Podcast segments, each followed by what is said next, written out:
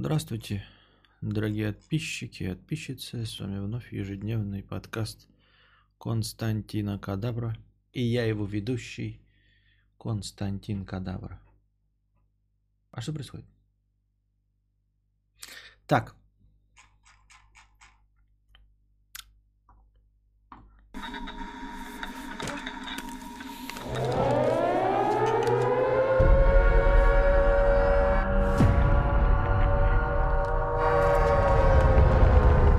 Возвращаемся к теме, которая уже стала любимой э, и долгожданной рубрикой на моем подкасте. Это «Почему Америка не альтернатива, э, не хорошая альтернатива для жизни?». Два школьника из США опубликовали в сети фотографии с толпой учеников без масок. За это их отстранили от занятий.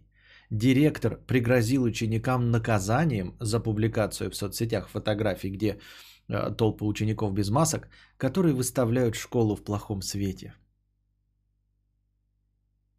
Если надо было мне вначале, наверное, не прочитать, что это в США, надо было просто сказать, что два школьника публиковали фотки, и директор пригрозил им наказанием за то, что выставляют школу в плохом свете. Потому что прям читается, ты такой, точно в США? Это та вот США, в которую, блядь, надо стремиться? Это та демократическая, свободная США со свободой слова, где, в принципе, можно все, что угодно говорить, писать и делать, ну, только разве что не против корпораций, потому что тебя убить могут. А против политики, против вот, там, государственных учреждений, все что угодно можно делать. Оказывается, хуй вам на воротник. Нельзя просто фоточки выложить даже в школе. Абсолютно такое же анальное огораживание, как и везде. Нахуй бы оно все это нужно было. Нахуй туда ехать, чтобы получить то же самое, что и... В братской Беларуси, например, да? Конечно, я имел в виду братской Беларуси. Всех с днем пива, кадаврианцы. Двух учеников средней школы Норс Полдинг в Дуалосе отстранили от занятий за то, что они публиковали в соцсетях снимки, на которых видно, как школьники не дистанцируются в коридорах и не носят маски. Забавно и классно. Ах...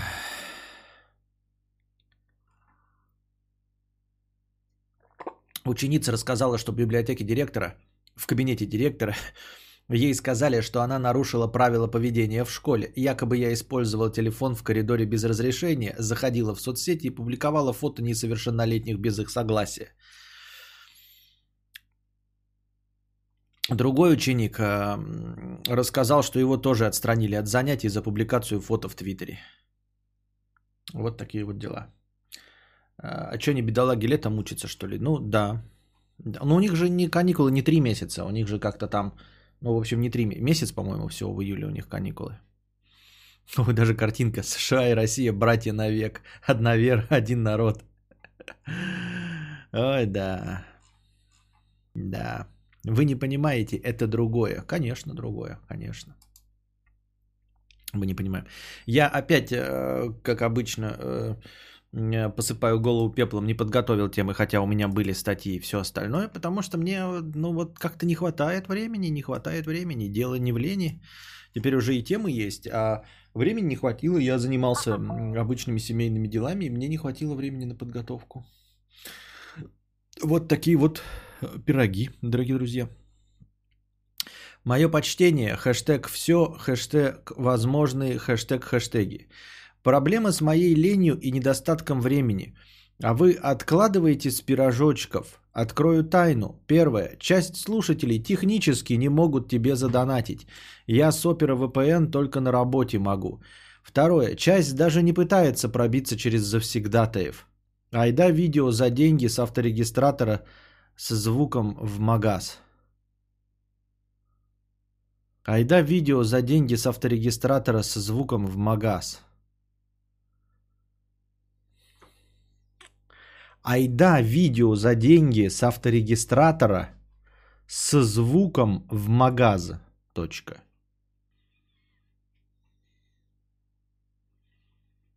Сегодня, в принципе-то, пятница, да? Можно было игровой провести или какой-нибудь там смотр видосов, я не знаю.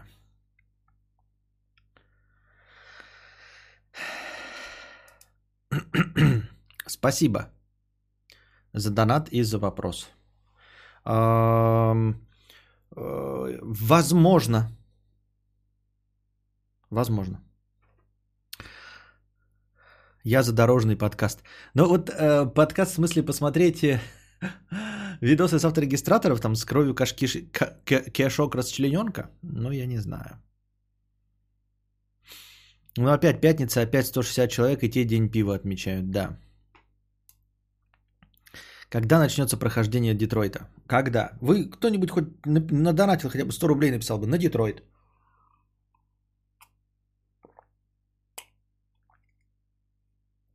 Вот кто-то пишет на Берлин, а вы напишите на Детройт.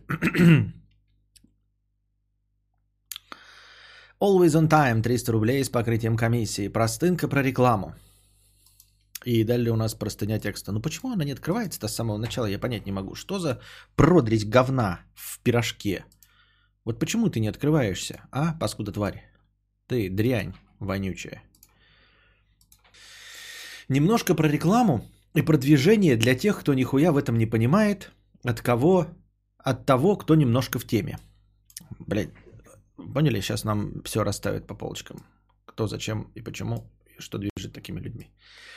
Я не супер спец в рекламе и продвижении товаров и услуг. Просто в вузе, где я обучался, у меня всегда были пятерки за экзамены и курсовые по предметам, связанным с рекламой и маркетингом.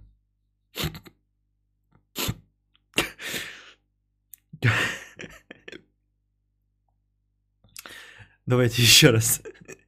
Я не супер спец по рекламе и продвижению товаров и услуг, вы не подумайте. Просто в вузе, где я обучался... У меня всегда были пятерки за экзамены и курсовые по предметам, связанных с рекламой и маркетингом. А, ну если пятерки были в вузе, в теории, да, за теорию точнее, которую тебе преподавали старенькие тетеньки Изольда Степановна и Капиталина Альбертовна, ну тогда, как бы, конечно, наши полномочия все, ты нам сейчас прям раскроешь все карты, сорвешь покровы, расскажешь нам, как все обстоит на самом деле. Тут мы, конечно, да.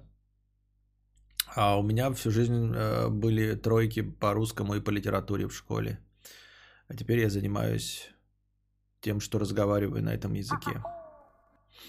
Все ясно. Бакалавру третий курс. В вузе пятерки. Ясно, ты молодец. Жигуль почти заведен.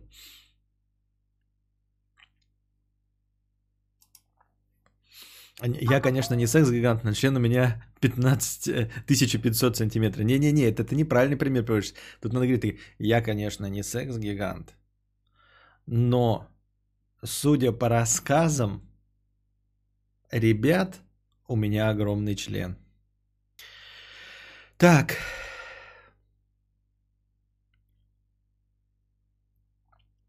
И так как любой петух, который совсем нихуя не шарит в этой теме и ни разу не практиковал эти духовные практики, советует мудрецу, как ему продвигать свой контент, пожалуй, я вставлю свои пять копеек. А, ну ты, по крайней мере, к себе относишься тоже самоиронично, тогда хорошо.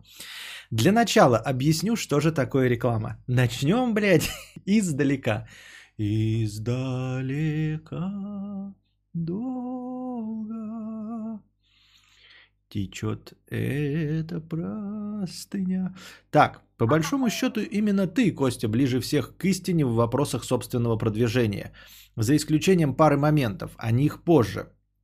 Особенно в цель попала простая и очевидная мысль о том, что чем больше аудитория халявщиков, тем большая аудитория платящая. И вот этой мысли достаточно для того, чтобы понять вообще, как же работает эта ебучая реклама в принципе. Большинство не специалистов, а что ужасно, даже существенная часть специалистов, думают и даже уверены в том, что реклама что-то там способна продать. Не, нихуя, вообще не так. Никогда такого не было, совсем. Реклама не продает, запомните это.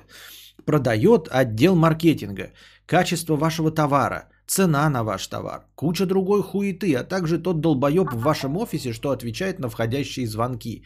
Они вот продают.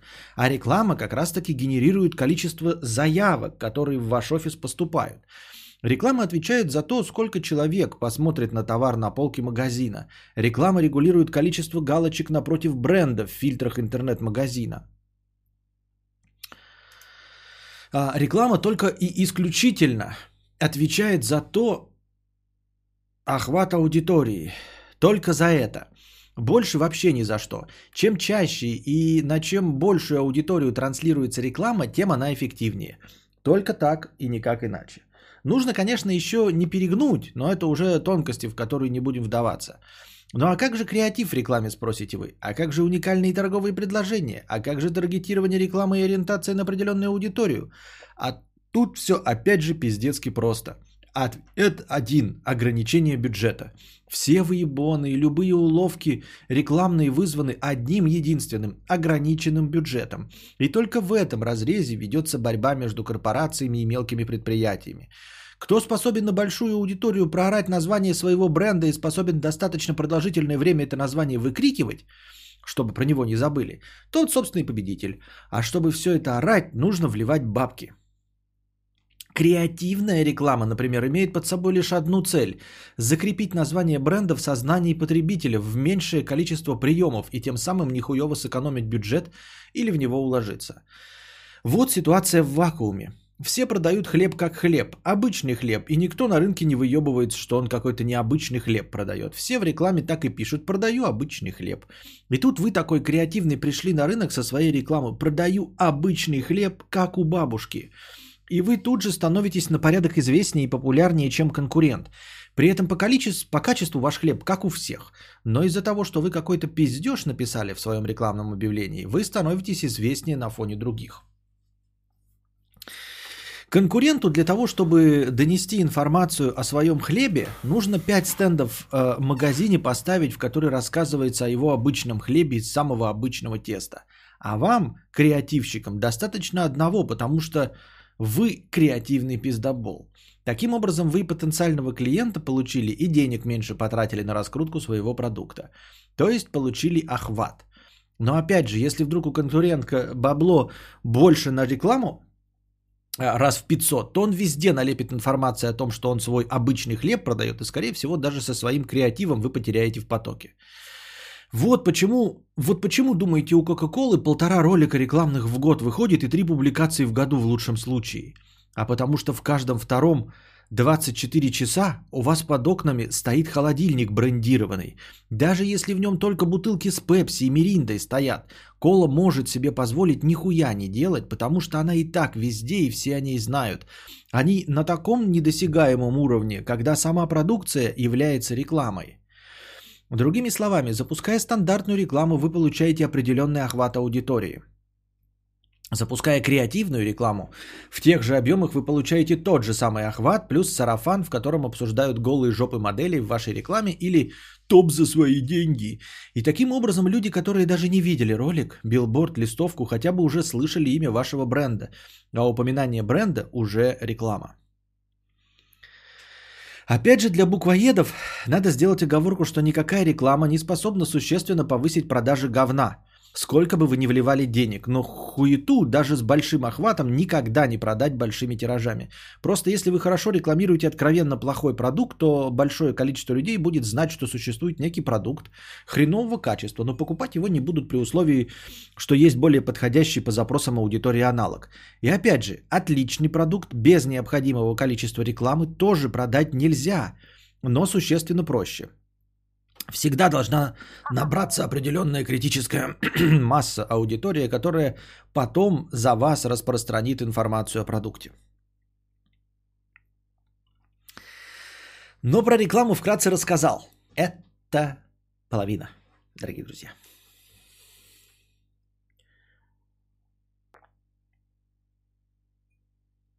Сука, я чуть, блядь, кофе не подавился, я еле-еле... сдержался. Я просто еле сдержался. Сейчас бы у меня носом пошло кофе. Я только начало прочитал коммента «Путь к богатству». Маркетолог – это не профессия, это мразь. Просто и со вкусом. Маркетолог – это не профессия, это мразь.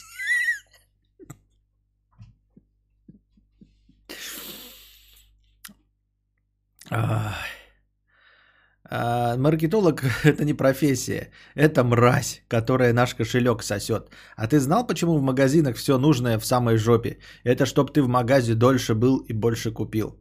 Понятно. Все ясно. Так. Ну, про рекламу вкратце рассказал. Теперь конкретно по твоему каналу и какие есть способы увеличить доход или, по крайней мере, стабильность. Совет первый. Есть ли функция скипа простыни? Да, я уже говорил, все что угодно можно отменить за донат в десять раз больше. То есть, соответственно, если простыня была триста рублей, то скипнуть ее три тысячи.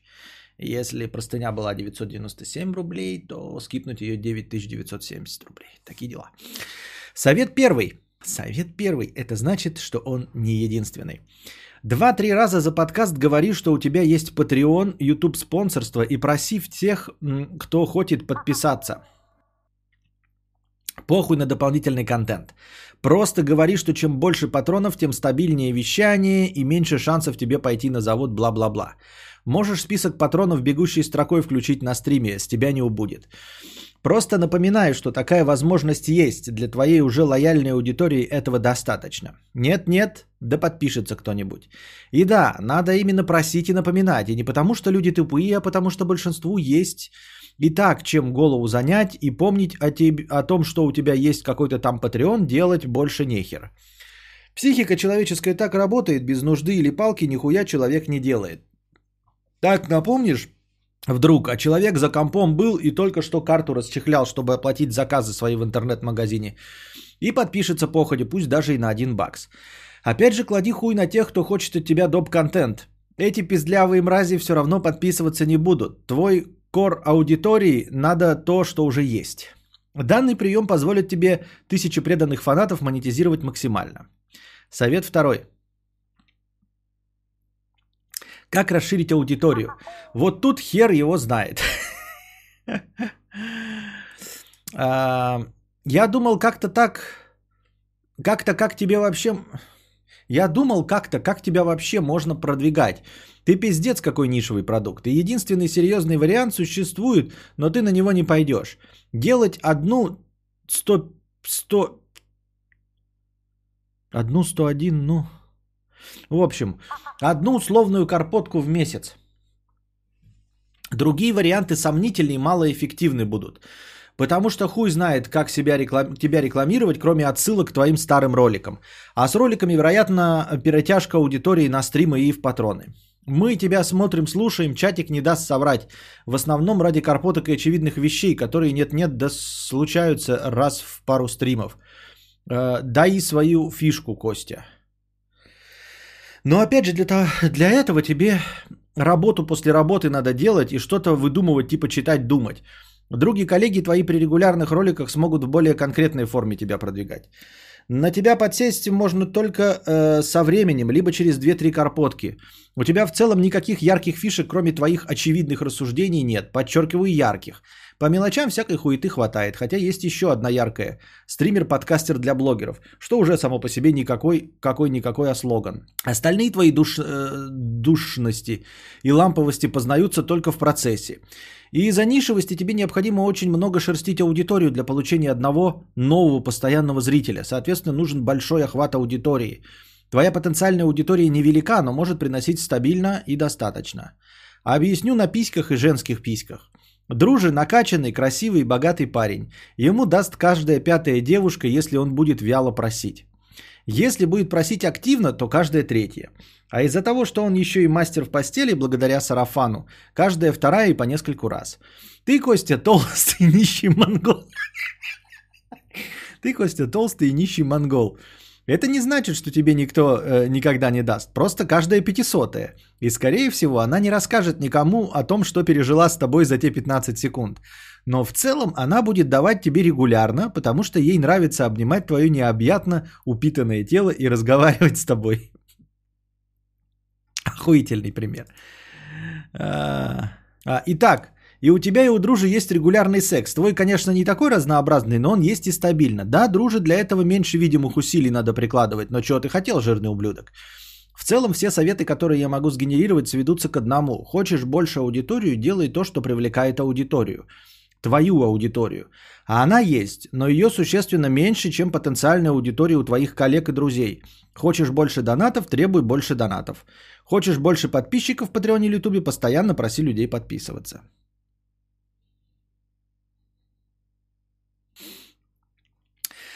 Думаю, из объяснений, приведенных выше, ты уже понял основную идею. Все твои друзья, коллеги, блогеры имеют большую аудиторию, потому что делают более популярный контент в более популярных жанрах. Их потенциальная аудитория куда больше твоей. Делают свою работу они качественно, как бы кто их ни срал. Друже харизматично жрет на камеру и харизматично бесится от того, что ему салфеток мало положили.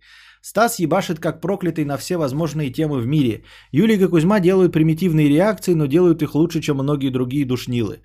Хова петух в самом хорошем смысле. Им легче, так как они простые, понятные и популярные вещи делают. Ты тоже без дела не сидишь, но формат душевных бесед с деревенским мудрецом не самый популярный. Отсюда и цифры. Но расстраиваться не нужно. Тебе не обязательно пересматривать свой контент и менять формат. Нужно закреплять и усилять то, что уже есть. Например, репутацию деревенского философа упрочнить с помощью роликов или книгу написать по деревенской философии. Тут уж сам решай. И максимально монетизировать ту аудиторию, что у тебя есть. Например, с помощью Patreon или спонсорства на YouTube. Никаких ебучих суперкрутых махинаций и фишек с анальным огораживанием или ездой с горы на голой жопе не нужно. То, что ты регулярно выпускаешь свои подкасты, уже круто. Все, кто требует с тебя особый контент, шли нахуй. Твоей платящей аудитории, это, твоей платящей аудитории это не надо. Делай то, что умеешь. Делай это хотя бы хорошо. Сёрбай и чавкай погромче. И главное, не стесняйся просить, мы тебя поддержим. Я понял твой посыл.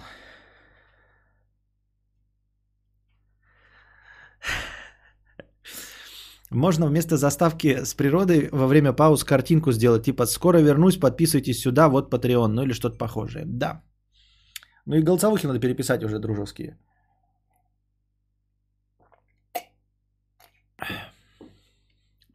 Всех с днем пива. Если были море пива, я бы дельфином стал красивым. Если было море водки, стал бы я подводной лодкой. Здравствуйте, Константин. Сидим с друзьями в компании, слушаем вас и радуемся под пиво. Спасибо вам за ваши стримы и желаю вам хорошего настроения. Любим, целим, обожаем. Привет из Казани. Привет, Казани. Электросамотык. Хотел сказать электросамокат. Решил высрать свое очень нужное предложение в чат. Не думаешь перейти на Twitch полностью? Трансляцию на YouTube мертвы. Twitch лучше продвигает стримы на YouTube, с этим хуево. А, нет. Нет. Razer Mel. Дело в том, что Twitch это... Ну как тебе сказать? Смотри. Чтобы ты понял пример.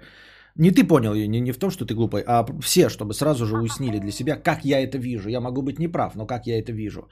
А перейти на Twitch, это вот смотри, у тебя есть зарплата, грубо говоря, сто тысяч рублей сейчас у тебя прямо, да, сто тысяч рублей. И тебе предлагается триста тысяч рублей в месяц, но в Северной Корее. Но тебя зовут в Северную Корею, приглашают. Приезжай в Северную Корею за зарплату в триста тысяч. Вот и решай. Я предпочту остаться за сто тысяч здесь, где, где я есть. Вот, на Ютубе. А Twitch это Северная Корея. То есть, тебя там могут из базуки убить, ну, а, просто так. Ты не поймешь за что. Поэтому это слишком нестабильно. Слишком нестабильно и непредсказуемо. Так, ты когда-нибудь проходил тесты ай кью? Я однажды такой прошел, и мне сказали, что я конченый идиот. Не, мне говорили, что я среднячок. Все тесты на ай кью показывают, что я, типа, ну, ну не Форест Гамп, конечно. Ну, просто средний-то и все. Нормальный, но не добил. Электросамотык пятьдесят рублей. Шалом, самая охуительная рубрика – это когда ты читал статьи прямо на стриме и ухуевал от прочитанного в прямом эфире. Когда готовишь заранее, весь прикол экшена и интерактива теряется. Круто было, когда ты читал и сразу же оппонировал автору и рассуждал. Пусть чат поддержит меня и пошлё... или пошлет нахуй. Я с тобой не согласен, потому что, смотри, когда я подготавливаю какую-то тему, она мне уже интересна, если я ее подготавливаю, да? Конечно, это просто другой контент, понимаешь? Вот то, что я подготавливаю, я разговариваю и рассказываю, это одно. А реакция на статьи – это совершенно другой контент. То есть ты путаешь теплое с мягким, да? И пытаешься их сравнить. Это просто другое. Так вот, найти статью, плюс так, чтобы она была не просто плохой, а вызывающей вот а, мнение оппонентное ей, да, то это довольно сло- еще сложнее, чем подготовить а, а, какую-то тематическую лекцию. Гораздо сложнее натолкнуться на такую статью. То есть вероятность а, просто открыть статью и прочитать, чтобы от нее красиво полыхнуло, крайне мала. Сосатель под ложечкой триста рублей с покрытием комиссии. И, естественно, простыня текста. Держим скрещенные пальчики, дорогие друзья и ребята, чтобы эта простыня текста была не с советами, как мне разбогатеть. Ульяна, триста семьдесят девять рублей. У меня тоже есть совет. Подключи спонсорку. Да подключу я спонсорку. Времени у меня не было еще. Twitch это Grindr для стримеров. Да. Да-да-да-да-да-да-да. Ну нет, не, ну вообще-то зря ты так, Grindr. Grindr это хорошая площадка. Почему? Что? Нет. Grindr хорошая площадка, так-то. Она просто для других, но хорошая площадка. Она работает.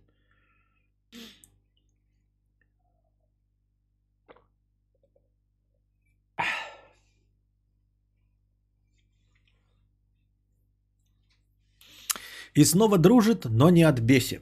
И снова здравствуйте, ваше императорское величество.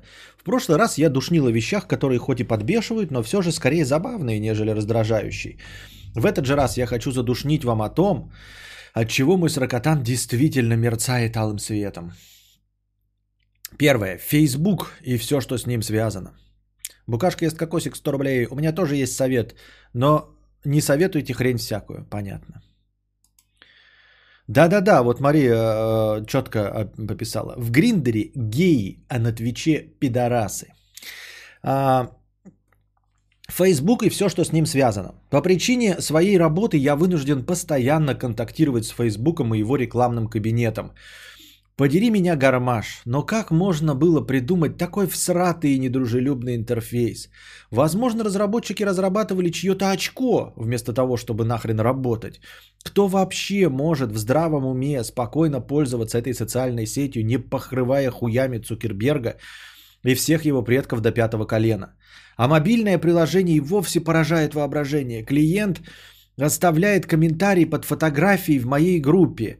Я вижу уведомление, открываю официальное приложение Facebook, просматриваю его, хочу ответить и делаю что? Правильно, открываю другое, сука, официальное приложение Messenger, чтобы написать сообщение, потому что ты не можешь общаться в приложении Facebook, ведь под переписку отведена отдельная программа. Я думаю, Цукерберг, дай ему волю, и мой стручок бы превратил в отдельное приложение. Неужели так сложно их объединить? Приложение и мессенджер, и на мой стручок, и Цукерберга. Даже ВК с этим справились. В чем проблема-то, непонятно. А, да, ну тут добавить нечего. Я Фейсбуком просто не пользуюсь, потому что это не мой рабочий инструмент. И не могу, вот там у меня знакомцы есть какие-то, я просто ушел из Фейсбука. Ну, потому что им невозможно. У него не то, что недружественный интерфейс, он специально враждебный интерфейс. А, говорят, считается, что он такой сделан, чтобы ты дольше находился на сайте, а, чтобы тебе больше показывать баннеров рекламы. То есть, тупо ты заходишь в контаче, и тебе нужно там, например, а, заблокировать сообщения от всех друзей. И ты это сделаешь за пять секунд. Потому что, видишь, друзья, там, заблокировать, да? И все. А в Фейсбуке это сделано через восемь шагов. То есть ты восемь раз переходишь по странице, по страницам Фейсбука, и каждый раз у тебя сбоку а, какие-то баннеры высвечиваются. Вот. То есть это не из-за тупости, а это злое намерение, что еще хуже, как мне кажется. Ой, автор прям по сердечку режет. А если ты еще пытаешься подключить рекламный аккаунт к инсте, твоему стулу суждено стать угольками. Вот, видите? Второе. WhatsApp. Как можно проебать такую простую вещь, как мессенджер? Очень просто. Принадлежать Фейсбуку. Шайтан обоссал мне лицо в тот день, когда большинство моих рабочих чатов и переписок с клиентами вынуждено было переехать именно в WhatsApp. Как же охуительно открывать папку с фотографиями на своем телефоне и постоянно обнаруживать там какие-то чертежи, шакальные фотки чьих-то домашних животных, потешные гифки с одноклассников, замечательные открытки на двадцать третье февраля, фрагменты из уральских пельменей и Comedy Woman, и бог знает какую еще продресь. Все потому, что многомиллионная корпорация не может позволить себе держать эти файлы на собственных серверах. Вместо этого любезно складируй их на твоем телефоне каждый раз, когда какая-нибудь Маргарита Никитична решает поздравить Анюточку в общем чате с днем рождения. Ну и напоследок бесит Бум. А я даже не знаю, что такое. Официальное приложение для прослушивания своей душной музыки в ВКонтакте. Для начала, что не так с системой рекомендаций новых альбомов? Неужели сложно проанализировать мой плейлист и выдавать новые релизы только интересующих меня групп? Нет, блин, половина экрана приложения занята какими-то непонятными двадцатилетними стартаперами из Америки. Алена Швец, Катет, Баха и Дмитрий Карантино. Кто это, блядь, такие? Нахер вы занимаете половину полезного пространства на моем драгоценном золотом Xiaomi? Ну ладно, система у вас не работает, но можно мне хотя бы иметь возможность закрыть этот слайдер с фотографиями одинаковых артистов, вольготно выставивших локоть в окно своего куколда скалейта? Ну и, и что совсем вымораживает. Создатели приложения уверяют, что ввели платную подписку, дабы платить отчисления музыкантам за авторские права, а себе не берут практически ни копеечки. Звучит правдеподобно, я в это верю. Звучит правдеподобно, я в это верю. Хорошо, но так какого копченого члена солидная часть моего плейлиста постоянно выпиливается по требованию правообладателей? Круто листать свой список аудиозаписей, постоянно натыкаясь на серые недоступные треки с мыслью: а за это еще и ш... я за это еще и шекели плачу. Как ни странно, подобные проблемы в Яндекс.Музыке и Spotify почему-то не наблюдается. А я наблюдал в Spotify. Я открываю, когда вот свои плейлисты, у меня часто серая музыка, блядь, недоступна, иди в хуй. А может, ВК куда-то не в ту сторону платит отчисления? Пес его знает. Бум, говно. На этом все. Спасибо, мудрец, и удачного стрима. Спасибо за ваше мнение, сосатель под ложечкой. Давно забаненный пятьдесят рублей. Костер. Лучшие темы для лекций – это мокош, средневековые зверства, биографии маньяков и прочие крепотки. Это у тебя получается охуенно. Есенин и более-менее норм, а вот Соня анонсировала кромешная духота. Перебирай Теда в банди, э, надолго хватит интересного. Права нищих, донатьте двадцать рублей, нахуй Сони. Понятно, спасибо.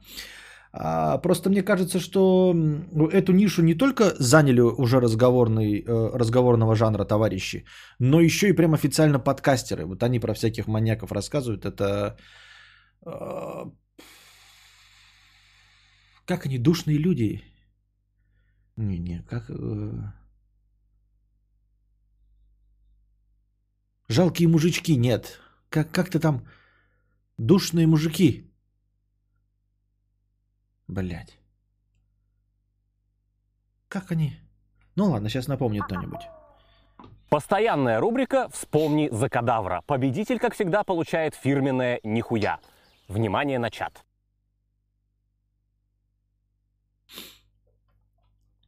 Ульяна, в Apple Music тоже пропадает. Понятно. Эндрю Кузнецов. Вечер доброго, Константин. Давно не донатил. Вот мой небольшой вклад. Суперчат же идет тебе на тринадцатую зарплату в конце года? Если да, то тогда и буду сюда донатить. Да. На тринадцатую зарплату в конце года, да. Отвратительные мужики. Спасибо, отвратительные мужики. Спасибо. Disgusting Man, да. Грязные сволочи. Редактор уличного рекламного экрана. И опять. Да почему у меня просто не тексты-то не открываются? Я понять не могу. У нас же разблокировали этот дристанный Telegram. Почему у меня просто не-то тексты не открываются? С телеграфа. Ничего понять не могу. Адские мухи выбора. Вечер в хату, Константин. Поясни за айфон икс ар. У тебя вроде был в пользовании какое-то время. Хочу обновиться. Всякие китайские сяяны Оппы, Хоноры, Хуёноры и прочие Huawei не особо хочу. А, разбираться в тысячах моделей, чтобы в итоге получить говно, потому что проебался с выбором. И шерстить четыре пэ дэ а, выискивая косяки той или иной модели. И вообще на Android срыгивать опасаюсь, так как прочую, почую даунгрейд и буду жалеть потом. Самсунги топовые на Exynos не хочу. И пстись доставкой из-за букра в норм процам нахуй оно надо. И нет гарантии. Надо, чтобы тупо прийти в любой сетевик электроники, чтобы в случае чего легко и быстро решить проблемы с телефоном. Сейчас сижу на эс и старом, но новый эс и переходить не хочется. Чё-то все его срут. Вот смотрю на икс ар, так как по цене не совсем еще ебаные тысячи стоит. Что скажешь? Хороший смартфон занимается своим делом? Отличный смартфон занимается своим делом. Прекрасный. Охуительно фоткает. У меня жена сейчас им пользуется. Она очень довольна. Даже разбитый экран ей поменяли один раз уже. Единственное, что он огромный и тяжелый. Вот. В сравнении с основным модельным рядом он тяжелый. Вот, во-первых. А в сравнении с эс и-шкой, первой, которой особенно ты пользуешь, это пиздецки огромная лопата. Пиздецки огромная лопата. И даже в сравнении с моим гнусмосом, это тоже пиздецки огромная лопата. То есть это уже как бы такая для моей маленькой ручки лопатка. Но та прям лопата. Прям бескомпромиссная, огромная лопата, которой можно, ну, в случае чего и голову кому-нибудь пробить. Я сам жду анонса айфон двенадцать. Говорят, самая стартовая модель, не, не Pro и не Max, а просто двенадцать, будет гораздо меньше предыдущих. И меньше в том числе моего гнусмоса. И есть подозрение, что я его буду хотеть после анонса. Новый айфон двенадцать, и буду на него смотреть. Так что, может быть, тоже тебе подождать. Если ты сейчас эс и пользуешься, и для тебя не последнюю роль играет размер и вес аппарата, то, может быть, посидим вместе со мной еще два месяца и подождем. Но он огромный. Вот Дима Че полностью доволен. Вот Дима Че отличается от меня размерами. Вот. И вот, вот и все. Собственно, охуительный телефон, но размеры.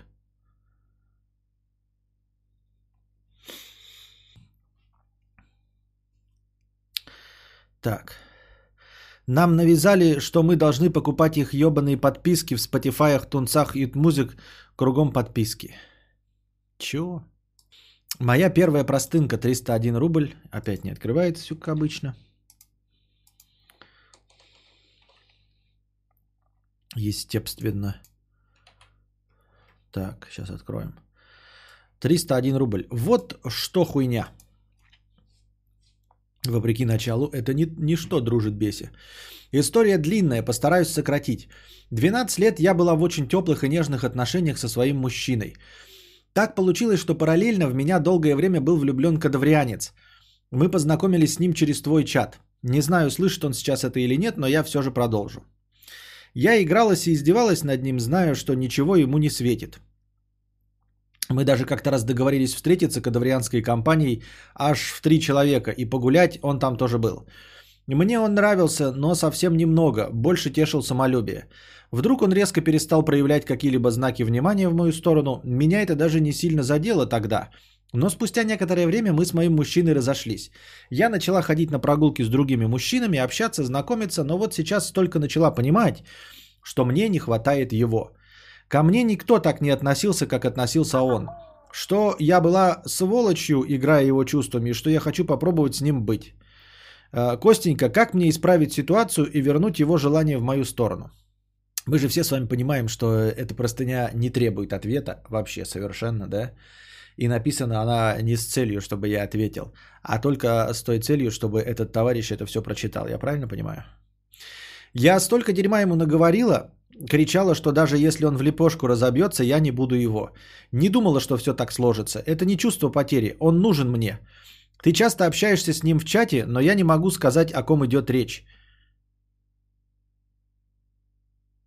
Кто ж так пишет, блядь? Ну ладно.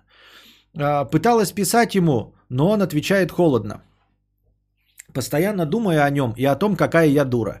Не думала я, что в жизни так сложится все. Он даже знаком с моим ребенком. Если написано не... Если написано не связано, я на эмоциях, извини. Вот. Игорь В. пишет, это я, что ли? Это ты, Игорь В. Вот, я думаю, что мы задачу со своей простыней просто тупо выполнили.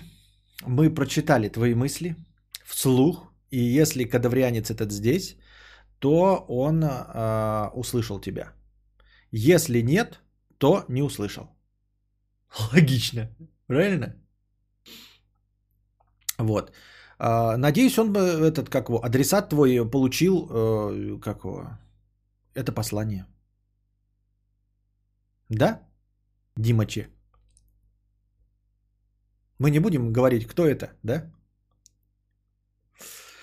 Ульяна, триста семьдесят девять рублей. А потом он уехал в Китай и живет там уже десять лет. Да-да-да-да. Бля, пробила шутку точности так же, как и я.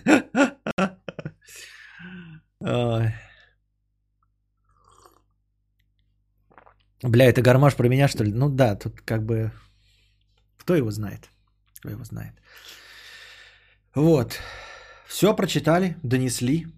А, никого не осуждаем, там что-то поведение и прочее, кто мы такие. Ну, в общем, вот. Кадаврианцы влюбляются, да еще и встречаются, что с ними не так. Я вот сам поражаюсь. Я, значит, им говорю, нет, сидите дома, ни с кем не встречайтесь, в очко все это. Тут теперь оказывается, что они там потрое, какими-то компаниями, что-то радуются. Вот это... Чики-чики, как это, блядь, это?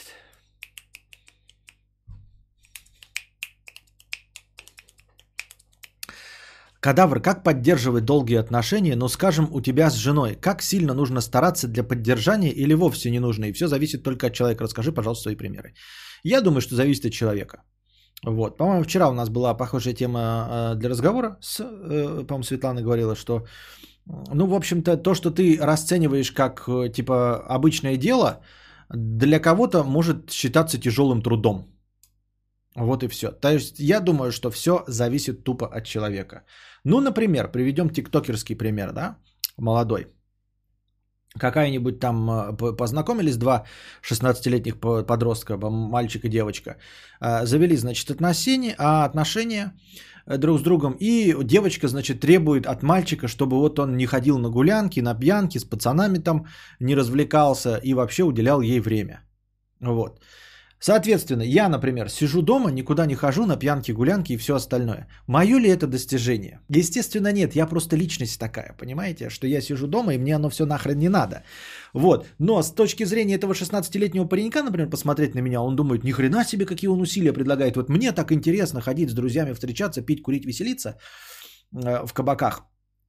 А он сидит, вот что значит взрослый человек прям держится. А я на самом деле не держусь. На самом деле, если бы мне пришлось попасть в его ситуацию, я бы проклял все. Понимаете, я просто не хочу оказаться в его ситуации. И никогда и не пойду на все эти пьянки, гулянки и все остальное. Поэтому это исключительно зависит от человека. И, и в смысле совпадения интересов. Да? То есть, если, например, твоей девушке надо, чтобы ты сидел дома, и ты сидишь дома, например, хикан. У вас совпадают, вы как бы все нормально. А, например, она может хотеть... Эм, путешествовать, да, а, любить там концерты и все, гулять, тоже там, я не говорю пить, курить, но вот прям там быть э, открытым социальным человеком, а ты, например, хикан, и естественно тогда тебе придется переступать через себя, чтобы а, постоянно общаться в компаниях, вот, и это тебе тоже будет а, сложно. А можно найти просто человека, который сразу будет таким же, как ты, тоже любить путешествовать, тоже готовым быть, все деньги заработанные тратить на э, туры автобусные по Европе и не хотеть автомобиль. Да? Кто-то, наоборот, автомобиль хочет, а она говорит, ну поехали, лучше попутешествуем, посмотрим страны и все остальное. А ты такой, я хочу себе, блядь, бэ эм вэ, восемь лет копишь на бэ эм вэ. Просто и все, но смысл исправлять э, вкусы другого человека, когда можно... Просто иметь общие интересы и все. Спустя три года донат от кадаврианца. Мудрец, я слишком много ебусь. Мои трое детей требуют алименты, а любовница бесится, что мы путешествуем только в Дубае. Ебац, какие вы кадаврианцы. Да. А разве она не сама виновата? Игралась, отшивала его, говорила, что ничего не светит, а теперь хныкает. Ну как бы и да, сиди теперь и плачь. Эм... Ну вот да, такое мнение тоже имеет право на существование. Они не настоящие кадаврианцы. Согласен, да. А вот, смотри, так спишется Кристина Красивая. Кристина Красивая. Вот человек, да, и как это? Ты себя как называешь? Константин Кадавр, труп. Сидишь такой, думаешь, Константин, кто в себе псевдоним? Кадавр. А кадавр это труп. А тут сидит такая, блядь, ты кто? Я Кристина. Второе, второе мое имя Красивое. Вот. А я Петя по кличке Бог. Извините, я больше так не буду.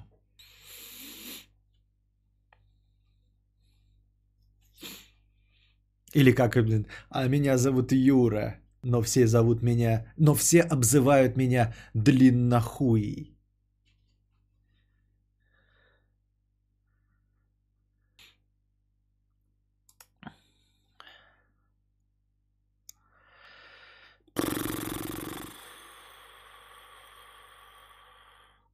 Иван, Вася, Игорь, Олег, девяносто девять рублей. На Детройт. Катакумба, сто рублей. На Детройт. Морковка, сто рублей. На Детройт. Светлана, пятьдесят рублей. Встретимся в Детройте. Василий Че, сто один рубль с покрытием комиссии. Не на Детройт. В топку игровые. Поболтай лучше чутка еще. Сенбонзакура. Сенбонзакура. С недавних, в недавнем подкасте высказали идею начинать подкаст с какой-то темы или статьи. Думаю, стоит пойти дальше и сделать канал с нарезками или выкладывать на старый. Возможно, канал с клипами, как раньше, даст прирост зрителей на стримах. А вообще тема душная. Открой форточку, плес, совет за пятьдесят, как всегда. А, нарезки не давали приростов зрителей ни, ни на грамм.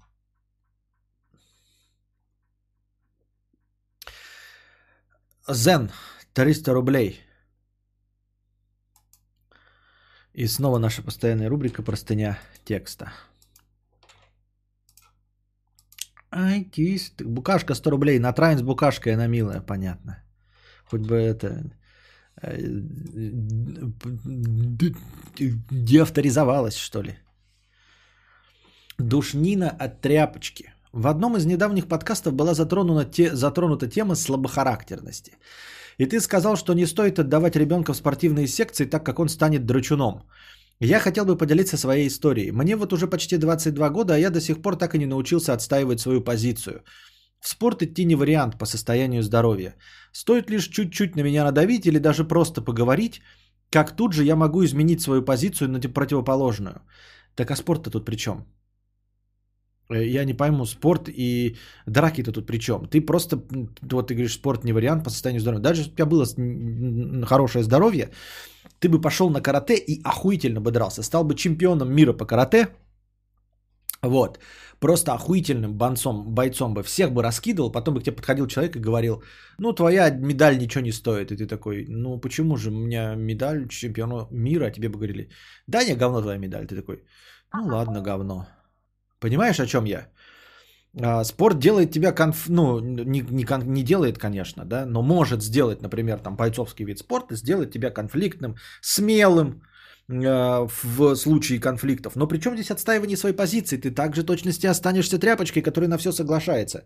Ты точности также будешь отдавать шесть тысяч первым цыганам, которые к тебе подойдут. Вне зависимости от того, каким спортом ты занимаешься. Физуха и прокачка все-таки дают силы, силы придают уверенности, то есть ты еще и качаешь красноречие. Не факт, вы понимаете, что податливость и слабохарактерность, она же они не от неуверенности, вот в чем идет подмена. Это просто черта характера. Это не потому, что человек боится свою отстаивать позицию, а потому что ему неинтересно ее отстаивать. Как вы не можете уяснить? Если человек не может отстоять свою позицию, потому что начинает там, э, например, там слова съедать, потеть и все остальное, то тогда можно идти к психологу и все остальное.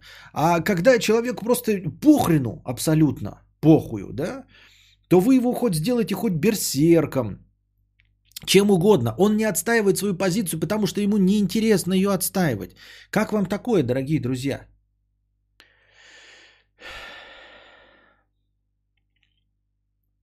Стоит лишь чуть-чуть на меня надавить или даже просто поговорить, как тут же я могу изменить свою позицию на противоположную. Мне крайне сложно, почти невозможно сказать что-то наперекор другому человеку. Я почти никогда ни с кем не спорил, ни с учителями в школе, ни с преподавателями в шараге, ни с кем бы то ни было, кто, как мне кажется, чем-то лучше или сильнее меня физически. А я спорил. А я спорил с людьми, которые были выше меня по статусу и э, мнение которых влияло на мое положение. Э, и, к сожалению, к сожалению, я был прав. И потом за это платил. Вот. Просто за это платил и все. Ни разу еще... Если честно посмотреть, так позиция отстойная в споре или дискуссии с человеком, который выше тебя, не принесла ничего хорошего. Ни разу. Я не говорю, что я вообще никогда там не выиграл, спорил там или не отстаивался. Позицию отстаивать просто с человеком равным или ну, который на тебя никак не влияет, это может быть интересно, но абсолютно никак не влияет на твою жизнь. Вот. Отстаивание позиции с, в споре с мамой, в споре с начальником, в споре с преподавателем всегда приводили к тому, что я проигрывал. И я проигрывал по факту, не в споре. В спорах иногда удавалось выиграть, то есть ты э, затыкал своими ну, аргументами оппонента, но в итоге тебе ну, умный что ли дохуя? Ну вот тебе умный дохуя. И все. Я вам скажу, это абсолютно того не стоит. Ни разу э, выигранная позиция не приводила ни к чему хорошему. Я не говорю, что там какие-то драмы были, да, но э, типа твоя правота... Я отстай, отстойный, как правильно сказать-то, блядь? Правота, которую ты отстоял, вообще никогда не приводила к позитивному исходу лично для меня. А я пришел к выводу, что не хочу спорить ни с кем. Я или скажу «да» и сделаю, что сказали, или, э, если человек работает на меня, сниму ему зарплату, больше не спорю. Ну да, а еще можно говорить, ну типа, говоришь «да» и нихуя не делаешь. Это вот такой охуительный... тоже прием. Если ты не можешь выиграть в споре, то ты типа, блядь, соглашаешься, а делаешь все равно по-своему. От этого все равно бесит. Ну я же, блядь, победил тебя в споре, блядь, я же тебя убедил. Ну такой, знаешь, блядь, я хочу купить Volkswagen Polo Sedan влажный бетон. Да говно твой Volkswagen Polo Sedan. Лучше, лучше бери Nissan Juke. Слушай, ты в натуре прав. Ты меня полностью уел. Nissan Juke лучше, чем Volkswagen Polo Sedan. По всем параметрам. Так и сделаю. Куплю на свои деньги Nissan Juke, который хочешь себе ты, а не я, который хотел себе Volkswagen Polo Sedan. Ну что купил, что я тебе посоветовал? Да, я купил Volkswagen Polo Sedan. Ну я же победил тебя в споре. Да, победил. Я же убедил тебя, что Nissan Juke лучше. Да. Да, убедил. Абсолютно. Ну ты купил Volkswagen Polo Sedan. Да. Ну Nissan Juke же лучше. Безусловно. Я же прав. Конечно. Но я купил себе Volkswagen Polo Sedan.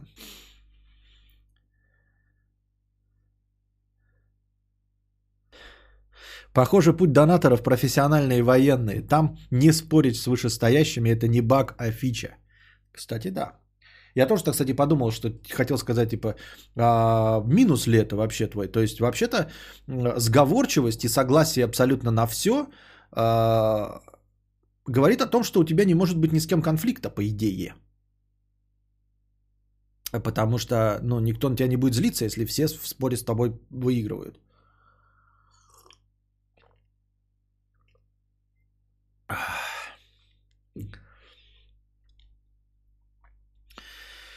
Так, я почти никогда ни с кем не спорил, ни с учителями в школе, ни с преподавателями в шараге, ни с кем бы то ни было, кто, как мне кажется, чем-то лучше или сильнее меня физически. Единственные люди, с кем я могу хоть иногда в чем-то не согласиться, это очень узкий круг друзей, человека три не более и родители. Все, на этом, как говорится, финиш. И ладно, хрен с ним, я бы забил на это, но ведь это создает проблемы для отношений. Вот какая девушка захочет себе парня тряпку, а на работе?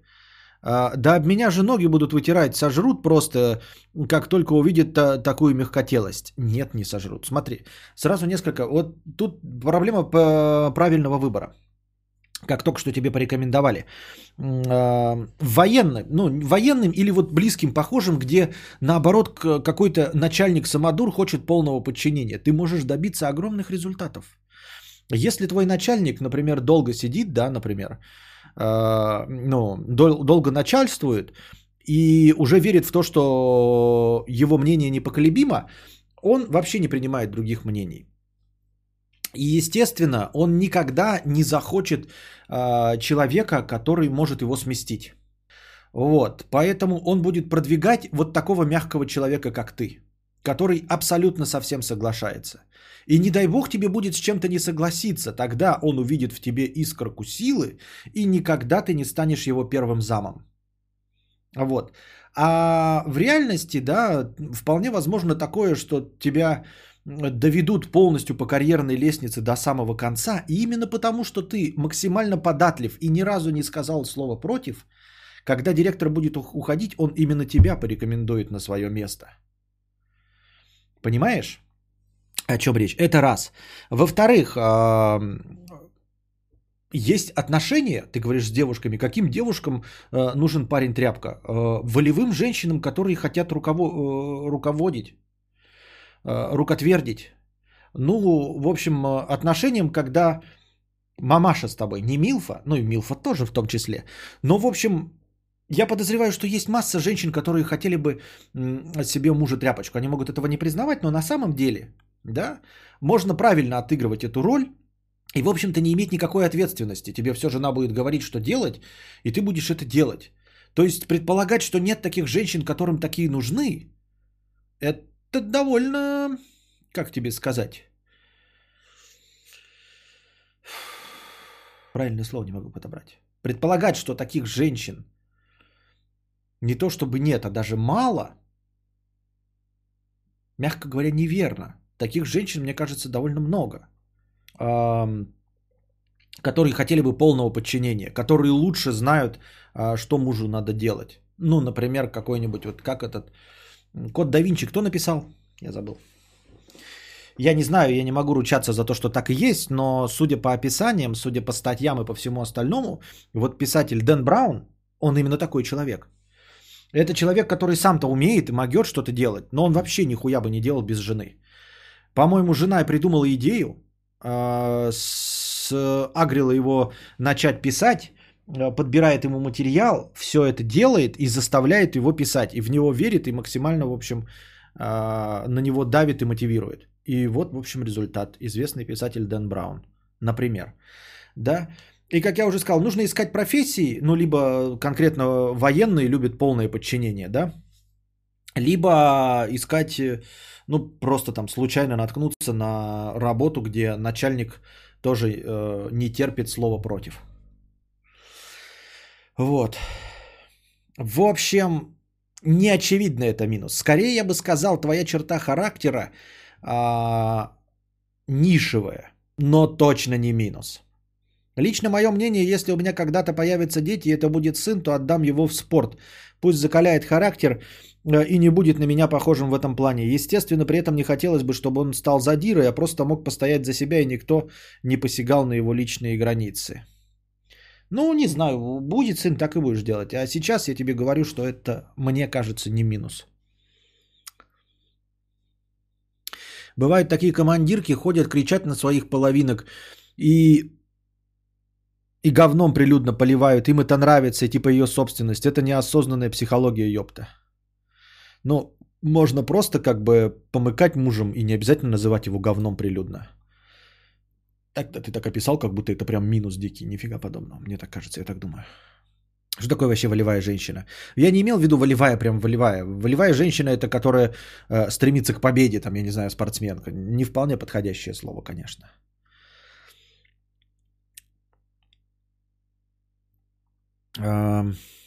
Хэштег «Нет простынным душителям». пятьдесят рублей с покрытием комиссии. Ну, еще немного простыней про то, как тебе разбогатеть и продвинуться. Так не только новые люди не придут, но и старые в окно выйдут. А если мужчина хочет волевую женщину, получается, ему нравится, когда им помыкают?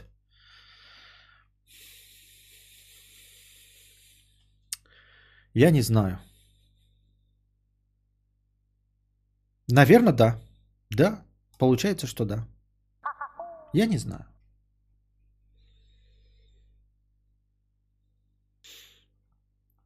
Лондонский друг порноактера из Мексики, пятьдесят рублей с покрытием комиссии. Спасибо за покрытие комиссии. Привет, Костя. Проснулся я в одиннадцать часов, пил кофе на балконе своей съемной квартиры. После решил выехать в бар, в котором часто обедаю. Прохожу мимо ночного клуба и вижу картину, как бухой индус пиздит двух немцев. Смешно, пиздец, но испортили аппетит. Есть ли города поспокойнее? топ пять городов Гейропы от Кости. Рейкьявик. Осло. Это из больших. Если мы говорим про маленьких, их, наверное, тысячи и миллионы. Это те, которые мы просто, вот я на вскидку помню, хотя я вообще географией не интересуюсь, да? Вот. Ну, например. Ну, блядь, хотел сказать, Стокгольм, Мальме, Упсала, судя по рассказам, не такие уж и спокойные. Там тоже от индуса можно пиздюлей отхватить. А...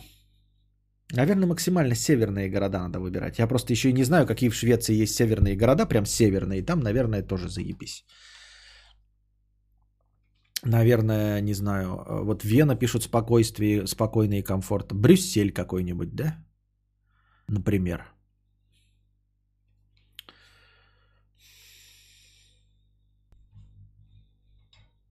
Проблема в том, что я еще и названия городов не знаю европейских.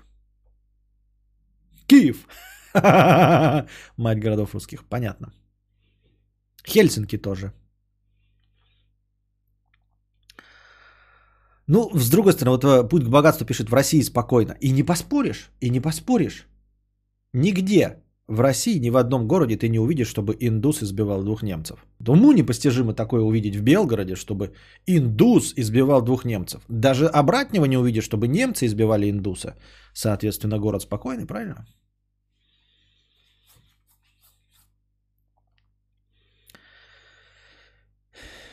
Маленькие города Бельгии, огонь, Гент какой-нибудь. Сан-Бон... Сен-Бон Закура, сто рублей. О, у нас разминка жопы.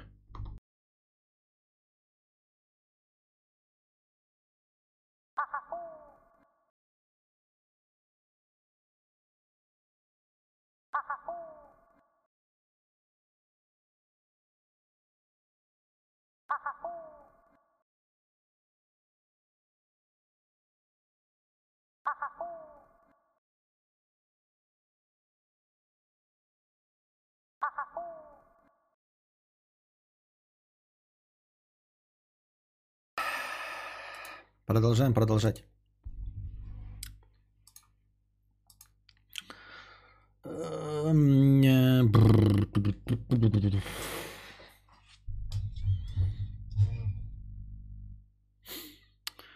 чем я остановился? Сенбон Закура, сто рублей. Это экономически целесообразно.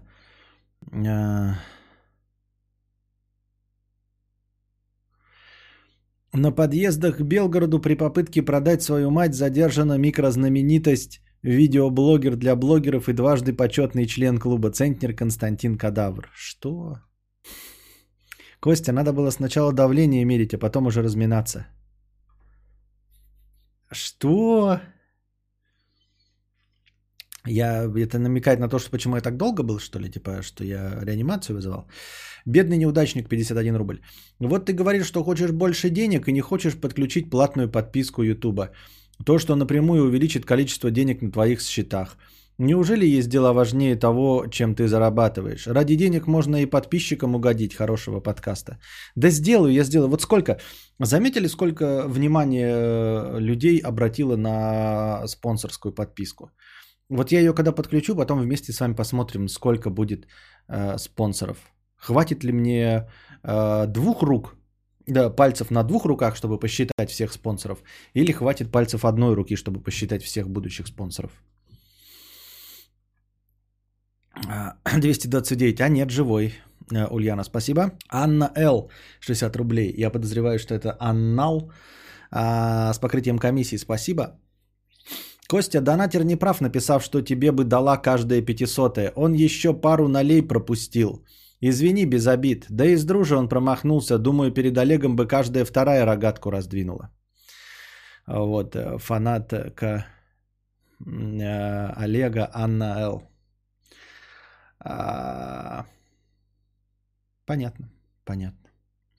Не совет разбогатеть, но все равно душная простыня текста. триста рублей с покрытием комиссии.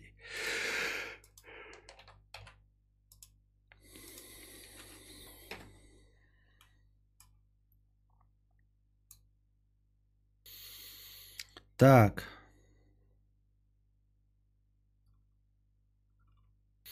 А, спасибо за триста рублей, но там идет какой-то манифест, что-то, какие-то публичные терки с... Это не стоит триста рублей, ребята. триста рублей не стоит у меня реклама. Реклама у меня стоит пятьдесят тысяч. Ваши политические и неполитические высказывания тоже стоят от пятьдесят тысяч рублей. Вот. За триста рублей я ваши высказывания озвучивать не буду. И все. К сожалению. Держитесь. Сен Бонзаккура. Спонсоров должно быть много. Теория тысячи фанатов. Спонсоров должно быть много, как и донаторов должно быть много. Но донаторов что-то немного.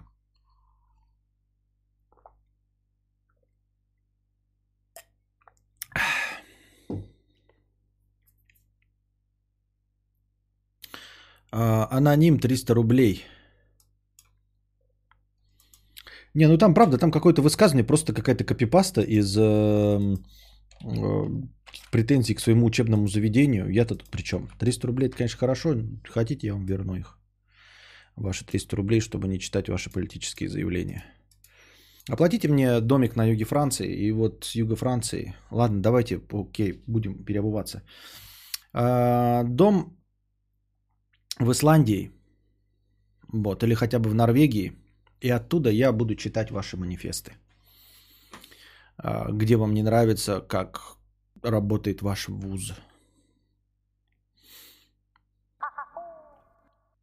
Кадаврианцы, простите за простыню, но накипело. эйч ти ти пи эс два точка слэш слэш телегра точка пэ ха слэш история ноль восемь ноль семь три. Как я... Чуть не оказался в морге. Коротко о моих приключениях вчера. Сидел на террасе кафешки. Мужик справа начал курить сигару. Я крайне вежливо и дружелюбно попросил не дымить и не ссылаясь на закон, а на то, что это просто неприятно. Он ответил, что докурит и больше не будет. Напиздел. Буквально сразу закурил следующую. Я ничего не сказал, так как понял, что бесполезно. И вот я уже расплатился, и мне в голову пришла охуенная, нет, мысль сказать ему, что он не прав перед уходом. Ну и мой мозг опрометчиво сформулировал тезис «Ну ты настоящий петушара», сказал я. И тут я понял, что это было зря. Его пердак взорвался жесточайшим гамма-излучением, так что стул, на котором он сидел, отлетел назад на два метра. Глаза его налились кровью, и в этот момент я почувствовал, что это будет не словесная перепалка и не битва, это будет отмудохивание меня. Ногами в голову об асфальт. Он заорал «Ты назвал меня петухом!» и погнался за мной. Слава Аллаху, что я оказался бегун лучше. Преследовал он меня несколько сотен метров на гигантской скорости. В это время я истошно орал «Вызывайте полицию немедленно!» Унес пятки. Начал искать юристов, чтобы узнать, есть ли смысл подавать в суд. Все юристы говорят, что бесполезно, максимум административка. А вот из двух компаний из интернета, а, из интернета первых по выдаче в поиску перезвонили и сказали, что можно довести до уголовки. И по их описанию это не очень трудно и даже э, вливание бабла не потребуется. Какая суть? Первое. Не хуй выебываться, получите пизды. Вторая. Как же, сука, бомбить с этой системы, в которой хуй чё докажешь. Не в обиду правоохранительной и правоприменительной системы России. Э, вот такая история. Кстати, если есть кто в чате с хорошими связями с юристом, напишите плес в контакты. Да зачем тебе что делать больше нехеру? Ну типа ты назвал его петушарой. И за это ты не поплатился. Ты же не поплатился, он же тебя не догнал, правильно? А это значит, что он остался петушарой. То есть ты ему сказал, что он петух, и все. И тебе это сошло с рук. А значит, что он петух. Понимаешь, ты победил. Ты победил, ты назвал его петухом и убежал. А он с тем, что он петух, ничего сделать не смог.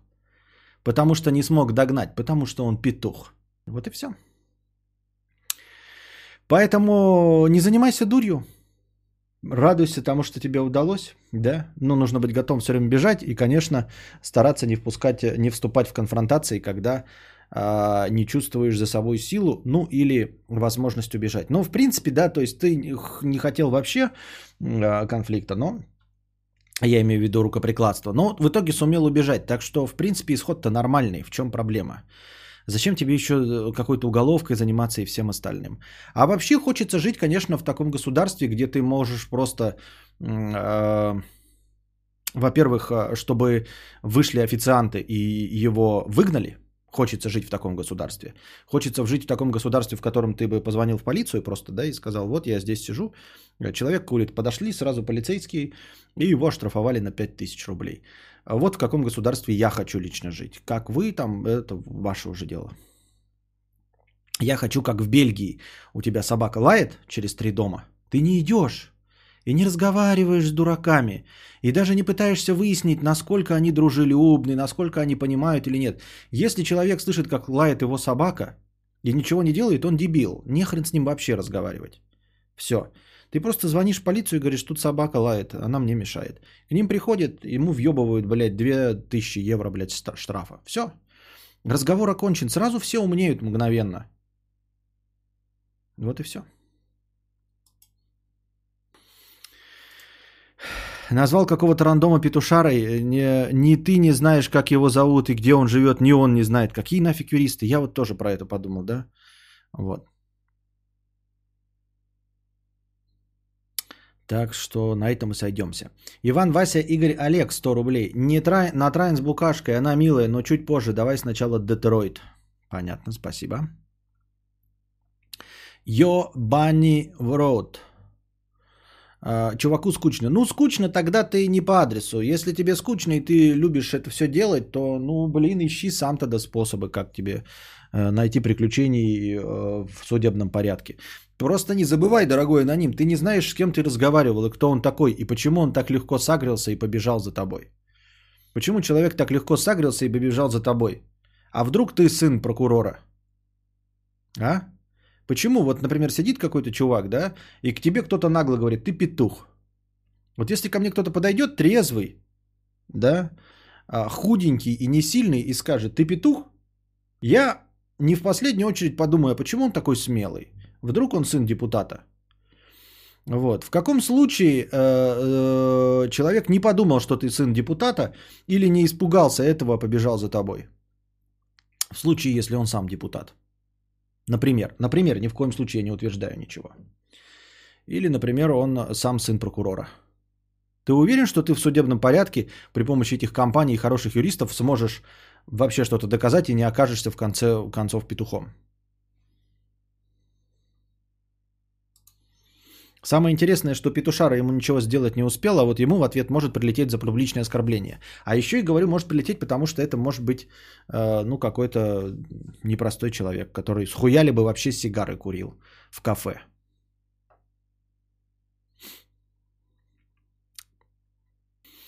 Йо банный банни в рот. Эм... Костик, смотрю все твои стрим-от- стрим-откасты, но в записи.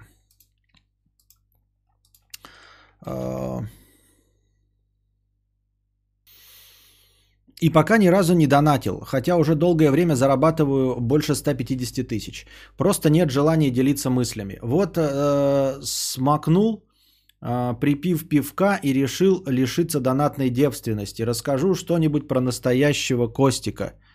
Расскажи что-нибудь про настоящего Костика, и почаще это дело интересно. Про ребенка, правда? Не, я не буду про ребенка рассказывать. Это личное, семейное, во-первых, а во-вторых, рассказывать какую-то милоту, это душнина какая-то, мне кажется, совсем уж. Хотите слушать про... Э, как этих? Э, Годовасиков-тугосерь, для этого есть галя точка ру.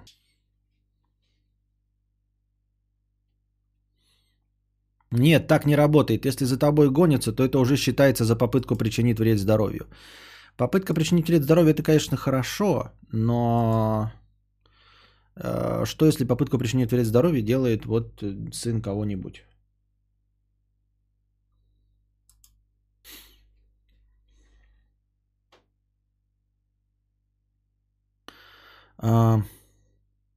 Дристослав, пятьдесят рублей. Сделай донаты по двадцать рублей. Щелкнет заклепочка, и я открою специальный кармашек в своем китайском портмоне. О, будь уверен, я закидаю тебя своими медиками. Каждый день до синяков буду кидать монетки, сэкономленные от кондукторской сдачи. Ты сможешь выбрать, копить их на ру... как рубли или сдать как медь.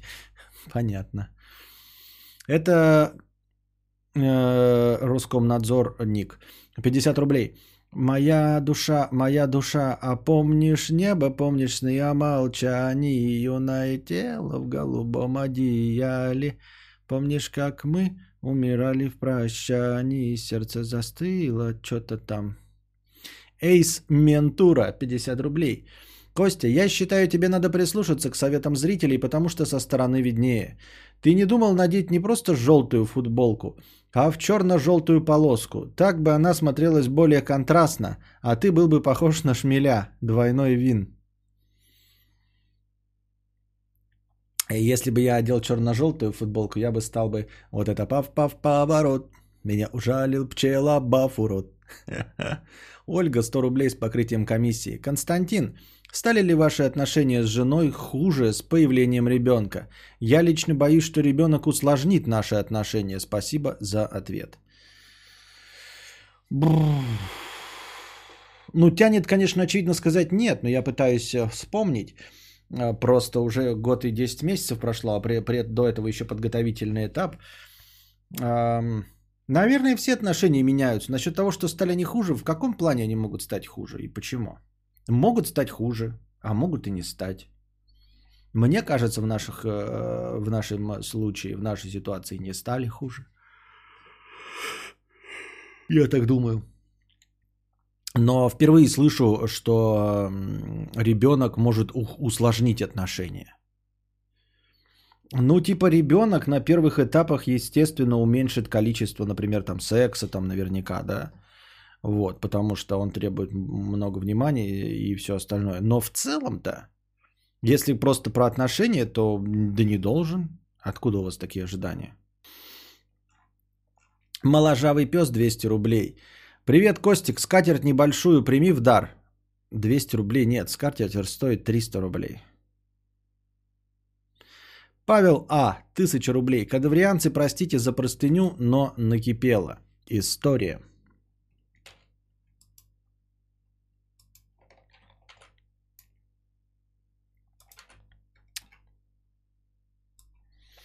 История. Познакомился с женщиной. Нет, если это сын кого-нибудь, то тогда, конечно, это не он тебя догонял, а это ты бежал за оружием, чтобы всех убить, а он и герой пытался тебя обезвредить. Ну, типа того, да. История. Познакомился с женщиной, повстречались пару месяцев, вместе не жили. На протяжении всего времени она твердила, что хочет второго ребенка. Дочка у нее от первого брака была. Эээ... Я был не против, к тому же морально и финансово к созданию семьи был готов.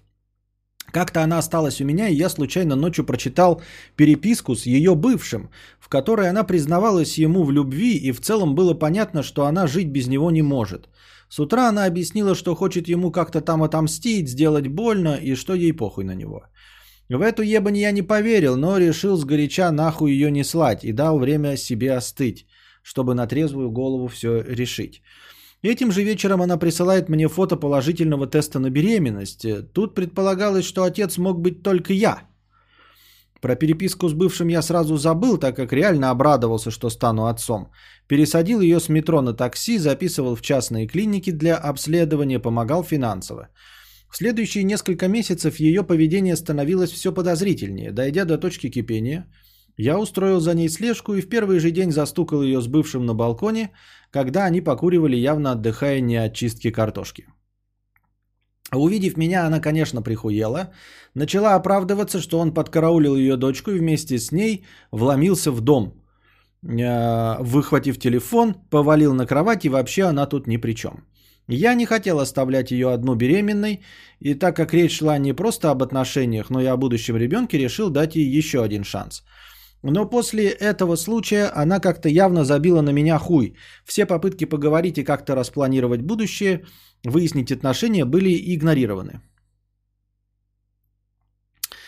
Моя нервная система уже не могла все это выносить, поэтому я просто вычеркнул ее из жизни, оставив попытки как-то все наладить. Сменил телефон, заблокировал везде, где можно было, внушил себе, что ребенок не мой, общим знакомым запретил вообще упоминать ее имя при мне. Маленько переживал, да и хуй с ней. Недавно дошли слухи, что она родила. Скажи мне, мудрец, насколько я ебанутый, что довел ситуацию до такого, предварительно не узнав, как следует человека, и являюсь ли я конченным пидорасом, что, возможно, бросил, возможно, своего ребенка. Ох. Так, насколько я ебанутый, что довел ситуацию до такого? Не насколько. Что значит ты довел ситуацию до такого? Она показала тест на беременность, где, ну типа она была беременна, и ты ее поймал на измене. Все, ну собственно, где здесь твоя ебанутость, я не пойму, в чем не так. Предварительно не узнав, как следует человека. Ну, собственно, в этом и заключается все предательства и все остальное, ты не, не знаешь, как следуешь человека. Являюсь ли я конченным пидорасом, что, возможно, бросил, возможно, своего ребенка? Эм... Ну, во-первых, ничего не мешает сделать тест ДНК, да, если сильно приперло. Вот. Если это твой ребенок, мне кажется, что эта женщина быстро очень потребует от тебя алиментов. Вот. Если она не требует от тебя алиментов, при этом хотела тебя наебать, оставаясь со своим бывшим, да, то, мне кажется, это и не твой, может быть, ребенок. Я не знаю больше.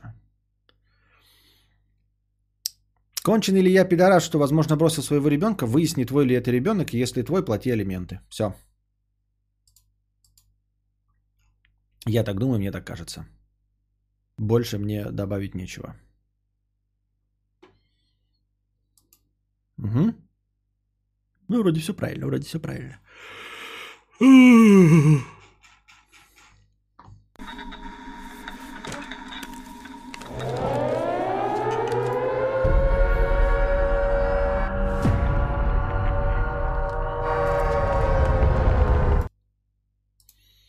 А помнишь небо, помнишь сны о молчании. Китайская семья тридцать два года искала пропавшего ребенка и нашла. За это время мать помогла вернуть домой двадцать девять похищенных детей за тридцать два года. Если он предохранялся, то тогда, наверное, переживать и не стоит. Маловероятно, что она от него залетела. А почему он предохранялся-то? С чего ты? Как ты это взял из этой истории, Иван Алексеев? Из этой истории, по-моему, следует, что он как раз тоже, ну, соглашался на ребенка, и ни хрена они не предохранялись. Поэтому, потому что, если бы такой разговор был, он бы, наверное, об этом написал и как-то сделал бы на этом акцент. Галина тоже считает, что твой ли это ребенок выясняется довольно просто. Тест на ДНК и все. Чтобы таких ситуаций не было, надо практиковать анальную любовь, естественно, без подготовки, пишет Вадим. Ну, вот, наверное, с тобой будут практиковать ана- анальную любовь без подготовки. Вадим пишет очевидную мысль. Ребенок может принести разлад в семью, если разлад был и до ребенка. Некоторые рожают, чтобы укрепить семью, которая разваливается, но ребенок не клей. Ну, это всем известная истина. Согласен с тобой. Китайская семья тридцать два года искала пропавшего ребенка и нашла. За это мать помогла вернуть домой двадцать девять похищенных детей. Во времена китайской политики «одна семья, один ребенок» детей похищали, чтобы продавать бездетным или родителям девочек, которые хотели мальчика. В тысяча девятьсот восемьдесят восьмом году у семьи из Китая пропал двухлетний ребенок. Родители мальчика искали его тридцать два года и, наконец, нашли. Оказалось, что его похитили, а спустя год продали бездетной семье в семистах километрах от дома. В то время как в Китае действовала система «одна семья, один ребенок», которая должна была снизить уровень бедности из-за сокращения населения, женщинам запрещали рожать больше одного ребенка под угрозой крупных штрафов и лишения пособия. Тогда же в стране часто пропадали дети, их похищали, а потом меньше чем за тысячу долларов продавали семьям без детей или тем, у кого рождалась девочка. Двухлетний ребенок так. Пропал в восемьдесят восьмом году, когда отец отошел в магазин. В восемьдесят пятом году жительницы китайского города Сиань Ли и ее мужа родился сын Мао Инь. В то время в стране разрешалось заводить только одного ребенка, а исключение делали только для деревенских жителей. Им позволяли иметь двоих детей, если первой рождалась девочка. Демографическая политика «одна семья, один ребенок» длилась до две тысячи шестнадцатого года. За ее нарушение семью штрафовали и лишали второго ребенка социальных пособий. Ограничения вводили из-за перенаселения страны для снижения уровня бедности. Цзиньжи называла сына Дзя-Дзя «великий», потому что хотели, чтобы в будущем он добился успеха. Женщина рассказала, что была счастливой матерью. Он не любил плакать, он был очень живым и очаровательным, был из тех детей, которые всем нравились, когда они его видели. В восемьдесят восьмом году, когда Мао Инь было два года и восемь месяцев, Ли Цзиньжи отправилась на несколько дней работать в другой город, а сын остался с отцом. В поездке ей пришла телеграмма от работодателя с просьбой срочно вернуться домой. Критическая ситуация, возвращайтесь прямо сейчас. В Сиане женщине сообщили, что ее сын пропал. Я была опустошена. Я думала, что, возможно, мой сын потерялся и не мог найти дорогу домой, и что добрые люди найдут его и вернут мне. Муж рассказал Ли Цзиньжи, что во время прогулки остановился у отеля, чтобы попросить у персонала воды, оставив ребенка на улице на одну-две минуты. Когда он вернулся, Мао Инь исчез. С тех пор семья начала поиски, они опрашивали людей у отеля, распечатывали сто тысяч листовок его, с его фотографией, которые раздавали и расклеивали на железнодорожной и автобусной станциях, а также подали объявление о пропаже сына в местную газету. Однако это не помогло. Как пишет би би си, после введения политики «одна семья, один ребенок», да что за повторяет-то одно и то же все время? Похитили, похищение, похищение.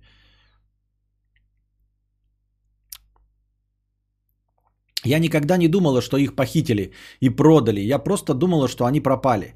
Отношения Ли Цзиньжи с мужем испортились. Сначала она винила его в пропаже Мао Инь, но потом отпустила эту мысль, решив, что нужно искать сына сообща. Однако семья уже не могла говорить ни о чем, кроме своей трагедии, поэтому спустя четыре года они развелись. Ли Цзиньжи продолжала поиски. По выходным она ездила в ближайшие города и провинции. Однажды ей казалось, что вот-вот найдет сына. Она узнала об одной семейной паре из города Шэньси, которые предположительно усыновили Мао Инь. Женщина посещала отели, где они могли остановиться, их съемную квартиру, несколько городов, в которых жили родственники этих людей. Однако, наконец, встретившись с семьей, поняла, что это не ее сын. По словам Ли Цзиньжи, к тому времени она, дала, она два дня не ела и не спала из-за поисков. Я была уверена, что этим ребенком был Дзя-Дзя. Я была очень разочарована. Это оказалось... оказала на меня огромное влияние. После этого я продолжала слышать голос своего сына. Моя мама волновалась, что у меня случится нервный срыв. Не, ну потерять ребенка в Китае расплюнуть, взрослые-то одинаковые, а маленькие так вообще. Парам-парам, фистихау. Очевидные анекдоты в студии, да-да-да. По словам же, э, как это, блин, оставить двухлетнего ребенка на улице на одну-две минуты? Ребенок что, лишний был? Светлана, это не современные реалии. В современных реалиях, конечно, сразу же бы возникли вопросы. А на дворе это был восемьдесят восьмой год, Китай, провинция. Ну, представь себе деревня, Советский Союз. И ты идешь в магазин, почему ты не можешь оставить двухлетнего ребенка на улице? У нас же Советский Союз, у нас маньяков не бывает, секса нет. Самая прекрасная страна в мире. Также и в Китае в восемьдесят восьмом году.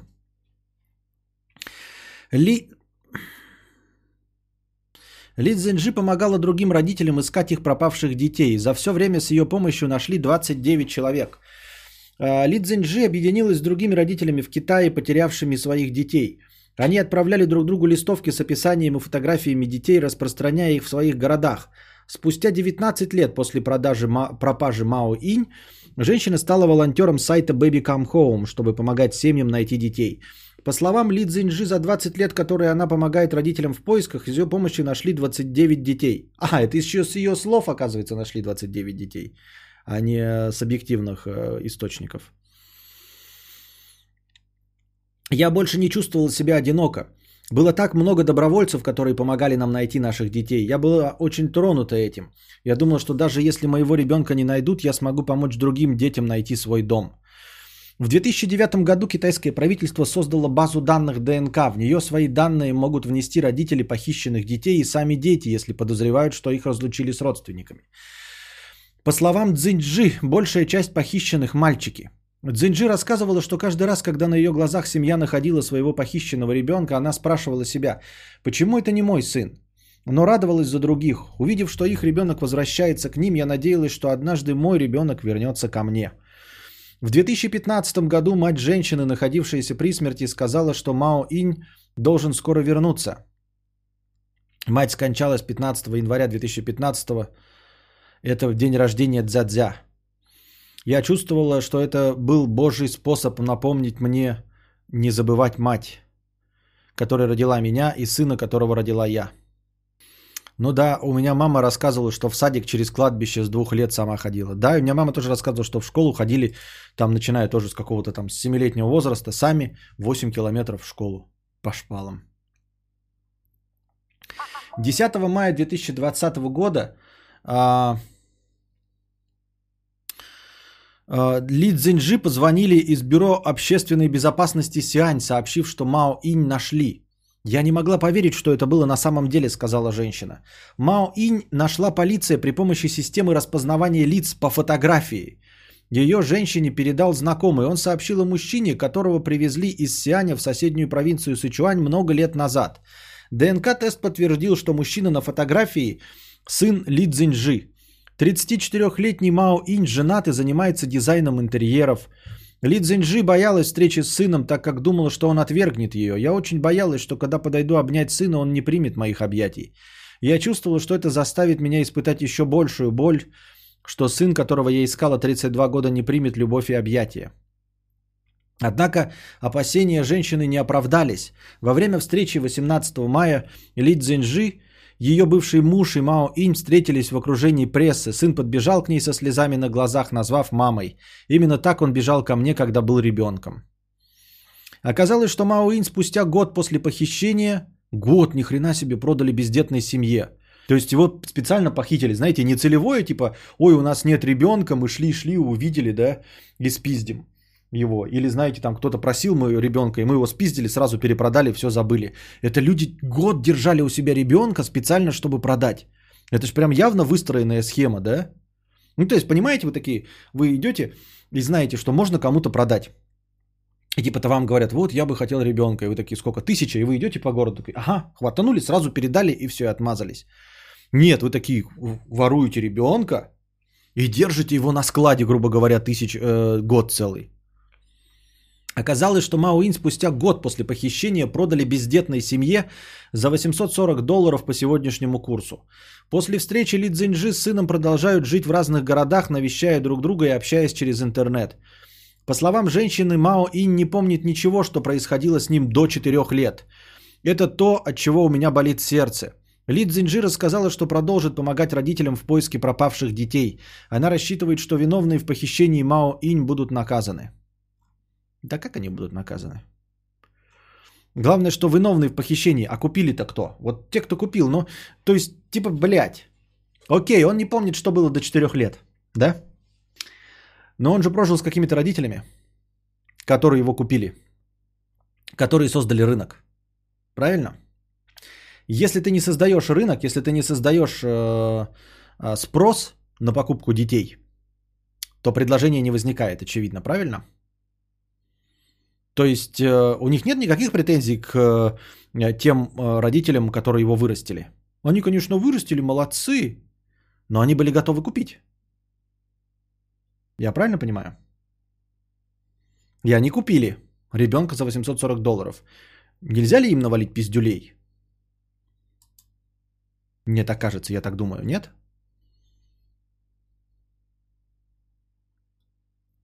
Да-да-да, самый популярный коммент только что увидел. Ничего не сказано про семью, которая за восемьсот сорок долларов купила этого ребенка, зная, что это украденный ребенок.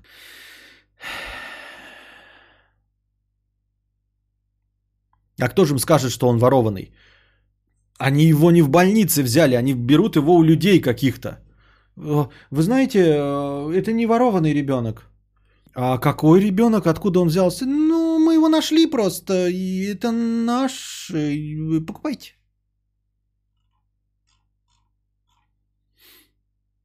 Костя, они могли не знать, что он украденный, продавали в основном своих же.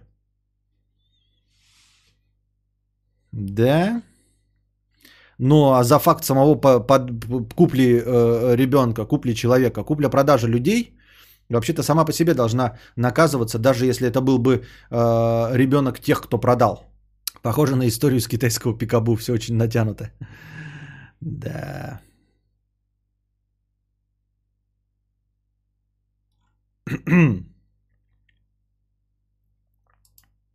Не бит, не крашен. Как на вторынке, ребенок не бит, не крашен по свидетельству от рождения один владелец. Но ты же сам сказал, что предложение было создано год назад, и если бы не появилось это спрос, то хрен знает, что с ним было бы. Ну, то есть мы должны их еще поблагодарить, а иначе бы его угрохали, да? Я правильно понимаю? Мы должны им сказать спасибо, что они покупают людей за деньги. Охуительный вариант. Так-то. Так-то, так-то. Так.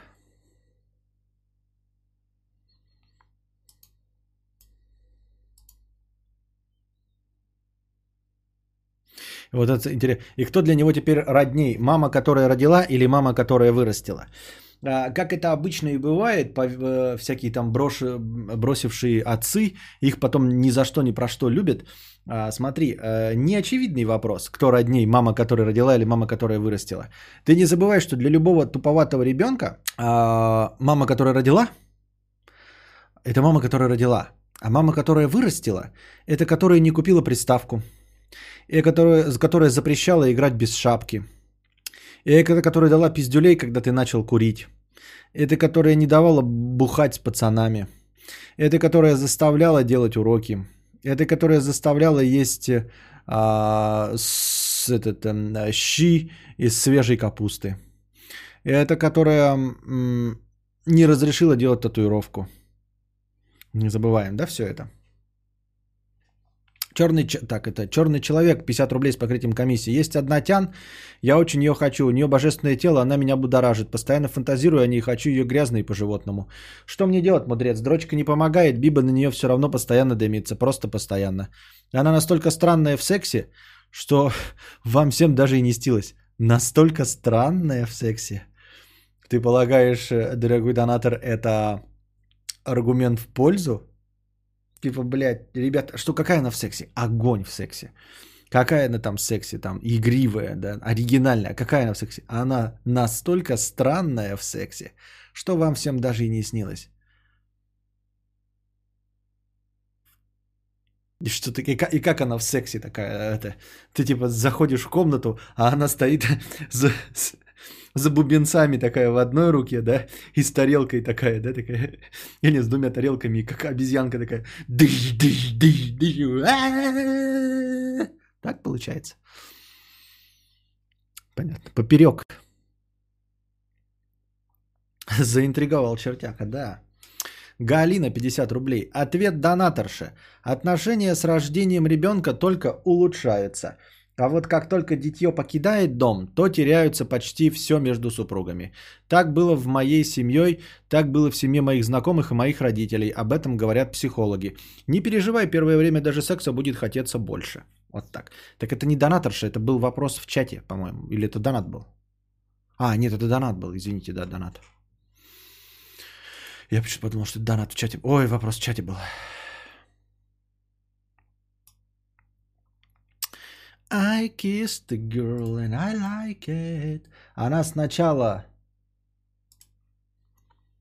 накормит рисом, а потом в домино сыграет.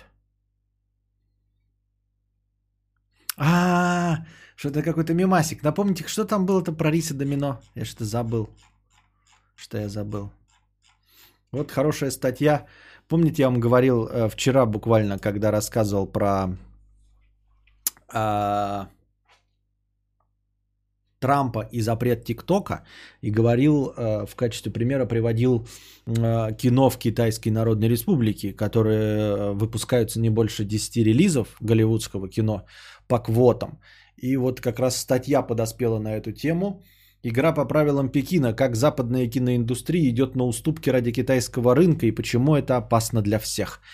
Но я думал, что статья маленькая, статья довольно объемная, поэтому я прочитаю ее в следующий раз. Или подготовлю выжимку и пересказ. Но в целом, наверное, статья посвящена тому, что вот Китай опух и охуел в целом. Как бы, что ничего удивительного.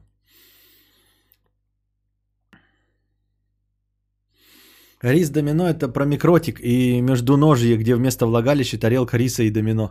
Брусок, тарелка плова и домино. Да-да-да. Вместо влагалища брусок, тарелка плова и домино. Понятно. Моложавый пес. По поводу скатерти текста докидываю сто рублей к тем двум сотням. На карте было двести, докидываю с карты жены, прочитай, ну, по зязе. Ну, естественно, прочитаю, раз уж докинул-то. То конечно. Раз уж докинул, то конечно. I kissed the girl and I like it. Аноним пятьдесят рублей. Как устроена жизнь, я понял еще в армии. Нам старшина всегда говорил, вы пока копаетесь здесь, а я пойду узнаю, где надо. Тетушка Фея, а ты любого человека можешь делать счастливым? Ну что ты, милая, я же не водка.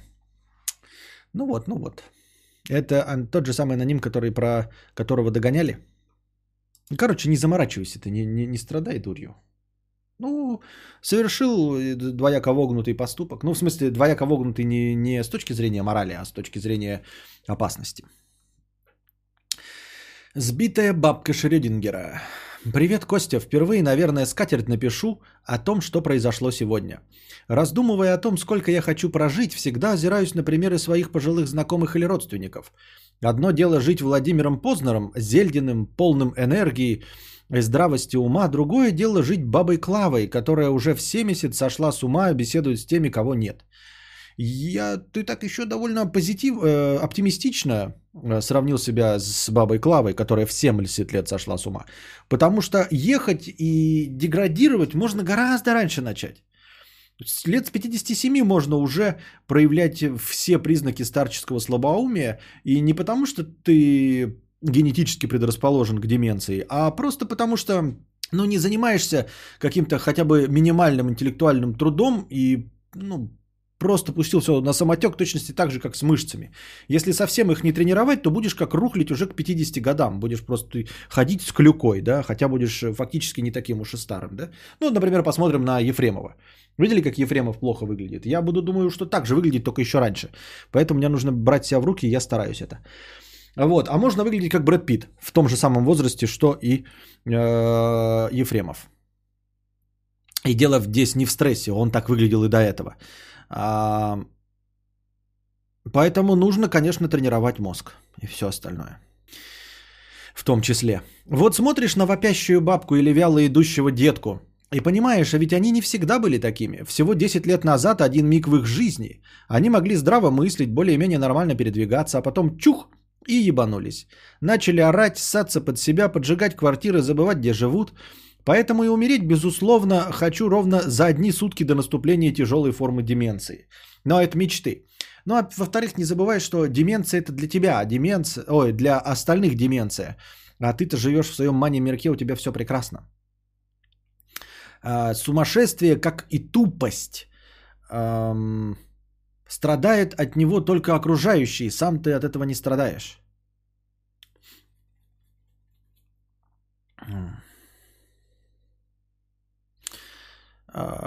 Но это мечты. А теперь реальность. Когда я впервые подумал, что ёбнулся и теряю память. У меня два автомобиля. Зачем? Да черт его знает. Один себе, другой жене. И матери напополам подарил. Так как живем с мамой вместе. Жена и мать не ездят на втором, поэтому изредка сам проезжаю пару километров, чтобы не застоялся. И тут мне сегодня скидывают новость с пометкой «Денчик, а ты зачем бабку сбил?» Прохожу по ссылке и смотрю, моя вторая машина, та самая, которая жены и мамки, сбила человека. И водителя разыскивают. Номера не видно, но я понимаю, что это она. Машина, к слову сказать, очень редкая, особенно в таком цвете. В городе их штук десять, не более. И тут меня накрыло. Понимаю, жена в этот день была на даче, мать там же. А я что делал? Что я делал неделю назад? Да черт его знает. Давай вспоминать. К слову, я бывший следователь и прекрасно понимаю, как и что в таких ситуациях, случаях ищется и что за такое бывает. Начинаю искать алиби. Даже не для майора доигралиса, а больше для себя, чтобы убедиться, что у меня нет деменции, я не потерял память. Прошерстил мессенджеры за этот день, ВКонтакте, запросил детализацию звонков. В итоге успокоился, когда увидел историю браузера, что я целый день сидел за компом, а в этот промежуток времени и вовсе разглядывал филя голых телок. Дескать, со стоячим хером я уж точно не мог ездить. Успокоился, стал трезвее мыслить. И вот, смотрю, да и машина-то не моя, та, которая устроила ДТП, постарше моделью, с другой решеткой на бампере, и фары другие, и район, куда я заезжаю, только на новой машине.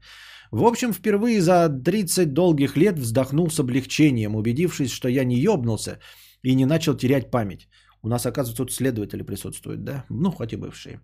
Кстати, по поводу памяти. Терял ее один раз в жизни, когда с товарищем выпили по литру вискаря.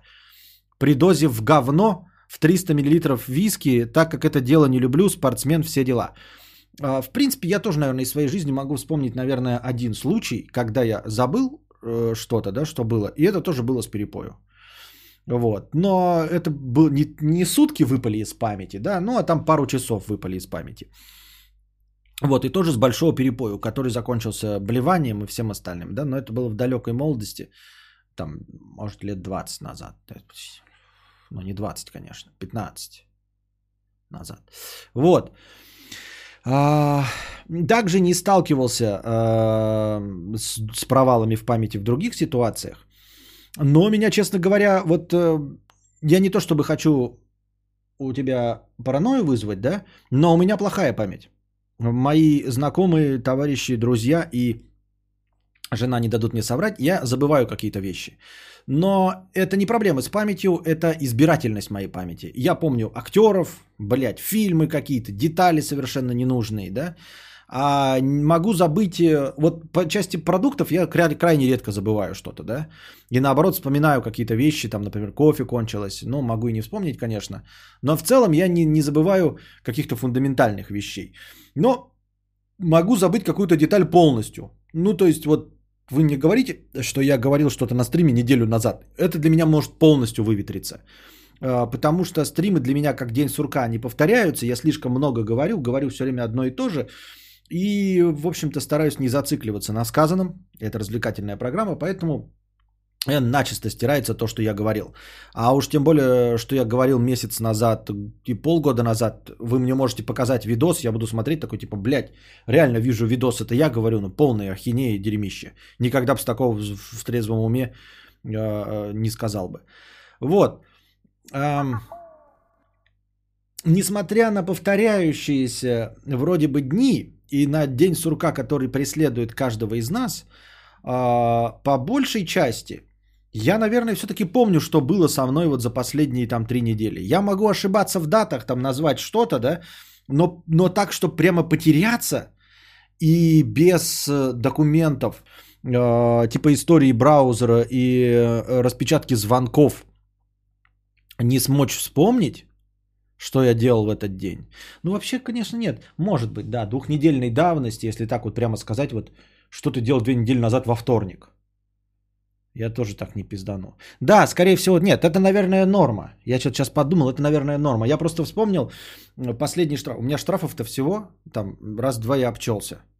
Когда машину перегоняли, и еще два штрафа за превышение скорости восемьдесят пять километров в час было. И вот последний штраф... Последний штраф, не сразу такой смотришь, когда тебе приходит оповещение и фотографии, и тебе показывается, где это адрес, реально без истории переписок непонятно, что ты там делал, и зачем и почему ты превышал скорость. И еще некоторое время ты вот разбираешься, чтобы понять, это ты превысил скорость или жена. То есть так навскидку вспомнить две недели назад, вот кто был в этом конкретном месте за рулем, нет возможности. И это вот как раз по примеру штрафа. Вот тоже по, э, на примере вождения автомобиля. Очень легко проверяется память, да, то есть приходит мне штраф, и мне приходится где-то минут полчаса разбираться, кто был за рулем и что я там делал. Ну, то есть потом выясняется, что это я, а я все равно вспоминаю, вот что я конкретно в этом месте делал в это время дня и ночи. Возможно, это проблемы даже не столько с памятью, сколько с отсутствием внимания. Точнее, с заниженным вниманием. То есть я, например, вижу адрес, да, какой-то, на котором у меня превышение скорости. И так же, как вот это вот ДТП твое в другом районе и время. Дело в том, что мы помним, чем мы примерно занимаемся в день, но мы, возможно, неправильно помним время. То есть вот потом я, когда выяснил этот штраф, я только логической цепью догадался, что вот в два сорок это я был. Хотя мне сказа- казалось, что я утром выехал и до полудня вернулся. Я так реально думал, что я выехал и до полудня вернулся. Потом, когда я начал смотреть уже переписку, там, допустим, я пишу жене, что купить ли мне хлеб. Я вижу, что я пишу, купить ли мне хлеб в два двадцать. Это значит, что я в два двадцать был в магазине, из которого и выехал. Хотя мне казалось, что я вернулся до полудня. А я на время не смотрел, важного ничего не было, расписания никакого не было. И поэтому я как-то, и мне такое кажется, блядь, я не мог там быть в это время. Хотя это не вопрос памяти, а вопрос внимательности. И в этом месте тоже я такой, что я делал в этом месте? Да, например, я помню, где я был. Я помню, что я ездил, например, по газу в какой-то день. В какой день не помню, вторник это был или четверг, не знаю. А ездил по газу, да? Ездил, например, за продуктами в другой день. Помню, что это было на прошлой неделе. В какой конкретно день я не помню, но помню, что ездил. И уж тем более не помню, по какой-то дороге было. Поэтому, когда мне придет штраф, я тоже буду какое-то время тупить. Хотя проблем с памятью по большей части нет. Но видишь, ты выяснил же в итоге, что ты анонировал хуй в этот момент. И ничего такого нет. Так что я не думаю, что надо прям начать беспокоиться в этот момент. Я думаю, что просто есть какие-то моменты, на которые мы не обращаем внимания и невнимательны. И уж тем более, если, если бы сразу спросили, да, хотя бы вчера это было, ты бы вспомнил, как прошел вчерашний день. А когда ты видишь это с отставанием в неделю и незначительное событие, которое происходило с твоим автомобилем, то сразу какой-то думаешь, что уж, как, как, где, почему?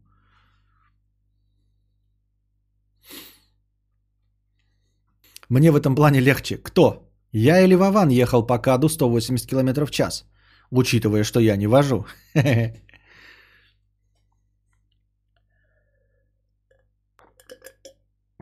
Нужны триггеры, чтобы вспомнить что-то. Мозг бы ёбнулся все помнить. Вот так. Очень душный, пятьдесят рублей с покрытием комиссии. Спасибо за покрытие комиссии. Первый же рабочий день секретарша узнала, что ее директор очень тяжелый человек. А вы еврей по маме или по папе? По ситуации. А, это анекдоты, блядь. Это были анекдоты, ребята, давайте заново. Это, оказывается, короткие юморески. В первый же рабочий день секретарша узнала, что ее директор очень тяжелый человек. Ха, это имеется в виду, что он на нее лег. И она под ним узнала, что он тяжелый человек.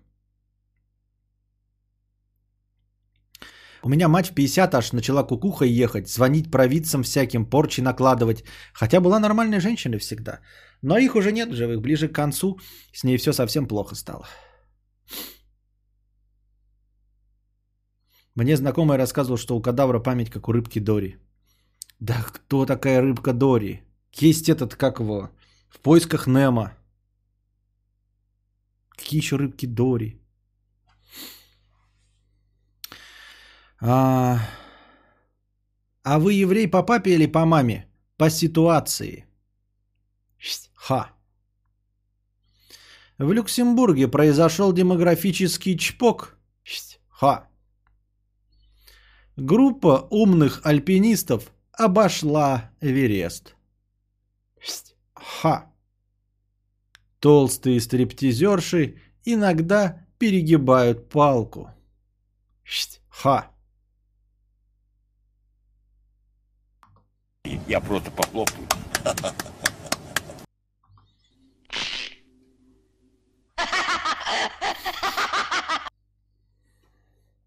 Это были замечательные анекдоты. Генелли, девятьсот девяносто девять рублей. Приятного стрима с покрытием комиссии. Спасибо за покрытие комиссии и за приятный стрим. Да.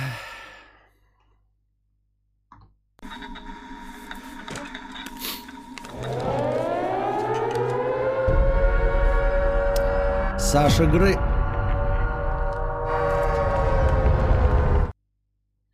Саша Грей рассказала о несравнимых с порно мерзостях в Голливуде. Стримерша и писательница Саша Грей, ранее снимавшаяся в фильмах для взрослых, рассказала, что за время работы в Голливуде встречала мерзкое отношение к людям, которое несравнимо с тем, что происходит в порноиндустрии.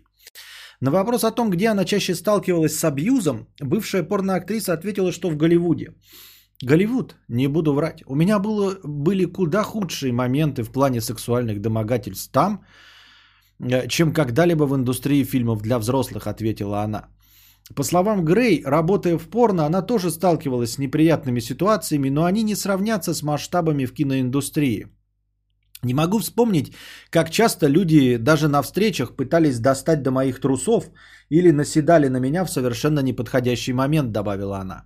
Бывшая порнозвезда рассказала, что чаще всего домогательствами э, сталкивались при общении с продюсерами и агентами, которые помогают актерам в поисках работы. Вот. А, я хотел бы добавить, что в принципе ничего удивительного нет.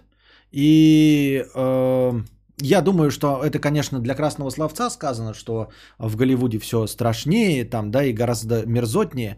Но я думаю, что смысл, наверное, имелся в виду, наверное, имелось в виду, что в Голливуде ты как бы не ожидаешь э, такого мерзопакостного отношения, как в порноиндустрии.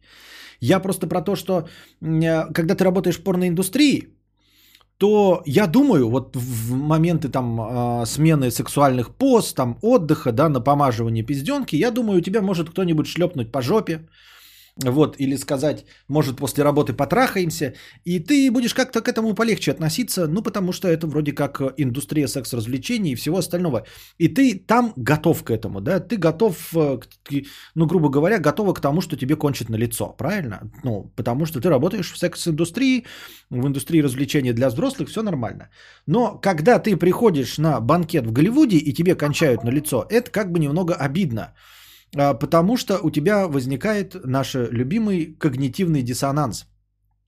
То есть ожидания очень сильно расходятся с реальностью. Приведем другой пример. Если ты работаешь, ну, например, вот у себя где-нибудь убираешь говно, например, в туалете, да, и неудачно, например, ну, там ты надел перчатки, все, воняет дерьмищем, отвратительно, но терпимо, ты сам пришел сюда и убираешь говно. Ты можешь случайно как-нибудь тряпкой не так махнуть, и тряпка с говном тебе вот, ну, например, там говно попадет на лицо. Это будет обидно, обидно, конечно, но ты тут как бы, ну, ты говно убирал, в общем-то, ничего такого нет в этом. Обидно, но ожидаемо. Но если ты придешь в ресторан, закажешь себе фуагра или тирамису, придет э, официант, вот, а в тарелке будет говно, то это будет гораздо обиднее, согласитесь. Потому что ты-то пришел получить еду, а получил говно. Вот, поэтому, естественно, даже для человека, который, например, каждый день убирает говно в своем туалете, все равно будет крайне неприятным встретить говно в ресторане в своей тарелке. Потому что здесь ты этого не ожидаешь абсолютно увидеть. Вот. И все. Это, конечно, ни в коем случае не оправдывает ресторан, в котором тебе подают говно.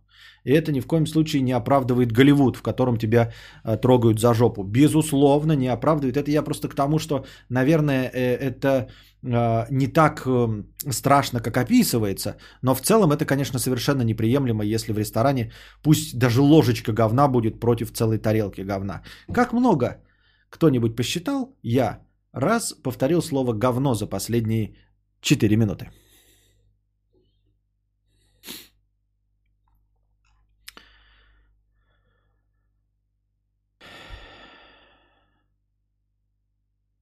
Наташка бздит подносик пятьдесят рублей с покрытием комиссии.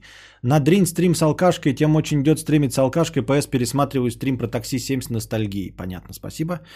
Аноним пятьдесят рублей. Меня хотят убить гопники с района. Но я так понимаю, но зачем ведь? Что? Не понял, аноним. Какие гопники с района? Кого тебя убить хотят? За что? Если вы подписываетесь аноним, не всегда можно понять, что один аноним – это тот же самый аноним, что и с другого аноним. Какие гопники с района тебя хотят убить? Зачем и почему? С чего ты это решил? Не могут ли тебя гопники убить без каких-либо причин? Не потому, что ты кого-то там назвал где-то. А... Если я пришлю простыню э, про строительство, ты прочитаешь? Моего заказчик кинул, хочу рассказать. Я прочитаю, но, наверное, не сегодня. Я хочу уже сегодня заканчивать. Сегодня вообще должен был быть игровой. Я хотел сегодня закончить. Э, вот. Вот бывает, э, заказываешь тирамису и фуагра, а тебе привозят говно. би си, который друже зашел в чате. Ой, опять началось. би си, который друже зашел в чате. Моего заказчик кинул, хочу рассказать. Моего заказчика кинули. Или твой заказчик кого-то кинул. Тоже непонятно.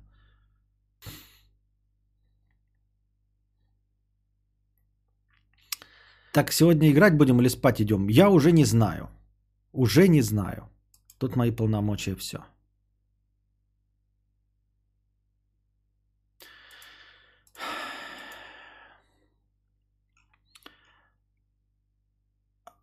Я помню небо, помню сны об молчании.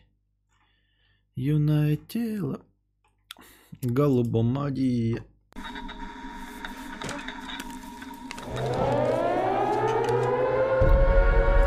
Пойдем в трайн. Нет, что-то не хочу я в трайн. В очко, правильно? Не сегодня, сегодня не такое. Основные игровые же завтра. Может, завтра в трайн, сегодня нет. Ам... Может быть, но нет, не обещаю ничего. Пользовательница Твиттера общалась фразами Алисы в Тиндер. Ее собеседники не поняли, что разговаривают с искусственным интеллектом. Пользовательница Твиттера рассказала в твиттер-треде, как общалась с мужчинами в Тиндер с помощью Алисы. Она отправляла реплики собеседника голосовому помощнику, а ответ Алисы пересылала обратно. По ее наблюдениям, ни один человек не понял, что общается с искусственным интеллектом. А дальше приводится масса примеров этой переписки. То есть просто э, человек ей пишет там «Привет», она этот «Привет» Алисе, Алиса что-то выдает, она перепечатывает. Вот, таким образом.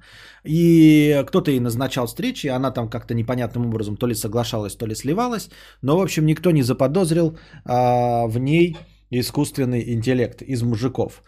Ну и о чем это говорит, вот, ребята, да, почему я обратил внимание на эту новость. На самом деле, эта новость оскорбительна абсолютно для всех, а, оскорбительна своей правдеподобностью. Так. Аквакром, Детройт, Ульяна. Только вопрос здесь в одном. Это комплимент Алисе или показатель ума этой дамы? Вот нет. При чем здесь показатель ума этой дамы? Она занималась, ну просто развлекалась. Дело не в уме дамы. С одной стороны, да? А, насколько глупые мужчины общались с ней, если не поняли, что разговаривают с искусственным интеллектом? Это первая мысль. Мысль номер два. А что, если мужчины не поняли, потому что женщины так и общаются? То есть ни один мужчина не заподозрил в не самом развитом искусственном интеллекте искусственный интеллект лишь потому, что обычные дамы общаются ровно так же, как Алиса. Вопрос. В чей огород мы харкали результатами этого эксперимента? Тупые мужики не поняли, что разговаривают с Алисой. Или бабы настолько тупы, что, выдав Алису за бабу, ни один мужик не увидел разницы. Я просто пытаюсь из этой новости увидеть хоть что-то забавное и хоть что-то позитивное и положительное. Мне кажется, под каким углом ни посмотри, этот эксперимент такой простой, и показательный, э, говорит лишь о том, что ну, люди не, э, для, ну, не нужен какой-то особенный тест Тьюринга. Я напоминаю вам тест Тьюринга. Если мне не изменяет память, он, по-моему, Айзеком Азимовым тоже придуман. Он просто так называется, на самом деле, или он существует? Не, его не существует. Это тест определить, кто с тобой разговаривает, робот или человек. Вот. Естественно, поскольку роботов у нас пока не бывает, таких как в фильме «Бегущий по лезвию», таких реалистичных, которые мы не можем отличить, то сейчас пока тест Тьюринга сводится к тому, что мы разговариваем с ботом, и можем ли мы отличить бота от человека. Очень много подводных камней в тестировании Тьюринга кроется. Во-первых, как и мы только что выяснили, мы можем думать, что мы разговариваем с не особенно далеким человеком, а может быть даже женщиной. Мы видим, что что-то не так в общении, но не предположим, что это искусственный интеллект, потому что обычные женщины общаются как искусственный интеллект. Мы можем разговаривать с человеком с особенным развитием. Ну, там, с психическими заболеваниями, с заторможенностью, с какой-нибудь дислексией, с, я не знаю, с маленьким человеком, который не очень хорошо пишет и не очень хорошо э, формирует свои мысли. И поэтому это тоже нас может э, запутать. Вот. В конце концов, кто проводит тестирование? Если сам по себе тот, кто проводит тестирование, не очень умный человек, он может и совершенно очевидных маркеров искусственного интеллекта не заметить, например, да? Поэтому тест Тьюринга это просто как, как будто бы есть какой-то тест, доподлинно определяющий, отличающий человека от искусственного разума.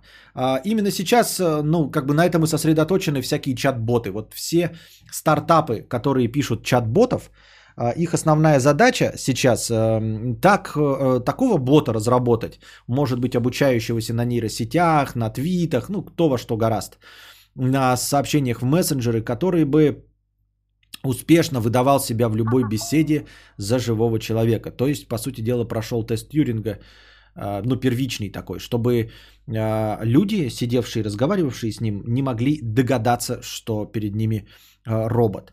С другой стороны, смотря какой тест проводится и для каких целей, последние, да, что если стоит вопрос, ну, денежный, ну, надо победить и понять, кто перед тобой, человек или робот. Что если с другой стороны экрана сидит человек, специально мимикрирующий под робота? Понимаете?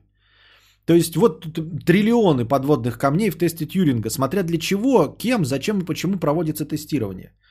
То есть, если, например, да, какой-то стартап хочет, например, втюхать нам своего чат-бота и в доказательство этого делает слепой тест, садит десять тестеров и дает десять, ну, и садит пять ботов и пять людей.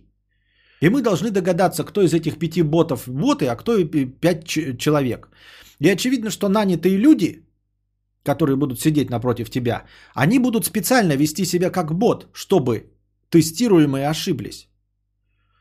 То есть, если такой человек не может определить бота или человека, мы скажем, вот смотрите, они не могут отличить бота от человека. Хотя цель человека, чтобы человек ошибся. Ну, тот, который тестируется, понимаете? Поэтому это ж пиздец.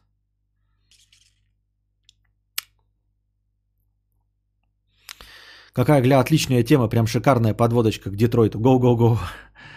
А может, мужики просто хотели вдруть, что как бы дура по переписке, но пофиг, главное накуканить. Но там как бы сто из ста получалось, да? Ну, понятное дело, что там не сто примеров, а там, скажем, она с семью мужиками разговаривала, но все семь из семи вели себя одинаково. То есть, опять-таки, если ты говоришь, что они хотели накуканить, тоже о чем это говорит? Это говорит о том, что им совершенно плевать, кто перед ними духовно человек, если они хотят просто накуканить. Вот. Это тоже опять в худшем свете выставляет людей. Что думаешь про клиентов, которые по умолчанию думают, что консультацион... консультативные услуги бесплатны? Да тоже думаю, что про всех людей, ну, в общем-то, как это? Что ты думаешь про людей? Люди все хотят на халяву. Надо им прямым текстом говорить, что требуются деньги.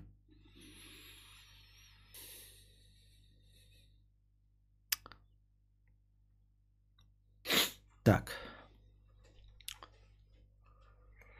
Любитель э, смотреть кадавр с покрытием комиссии. Хочу добиться успеха в профессии, но когда вижу людей, у которых не получилось добиться успеха в моей профессии, то начинаю сразу себя сравнивать с ними и думать, что у меня тоже ничего не получится добиться. От таких мыслей даже не хочется пробовать начинать, поскольку боюсь неудачи. Как не сравнивать? Если б я знал, я точности такой же человек, как и ты.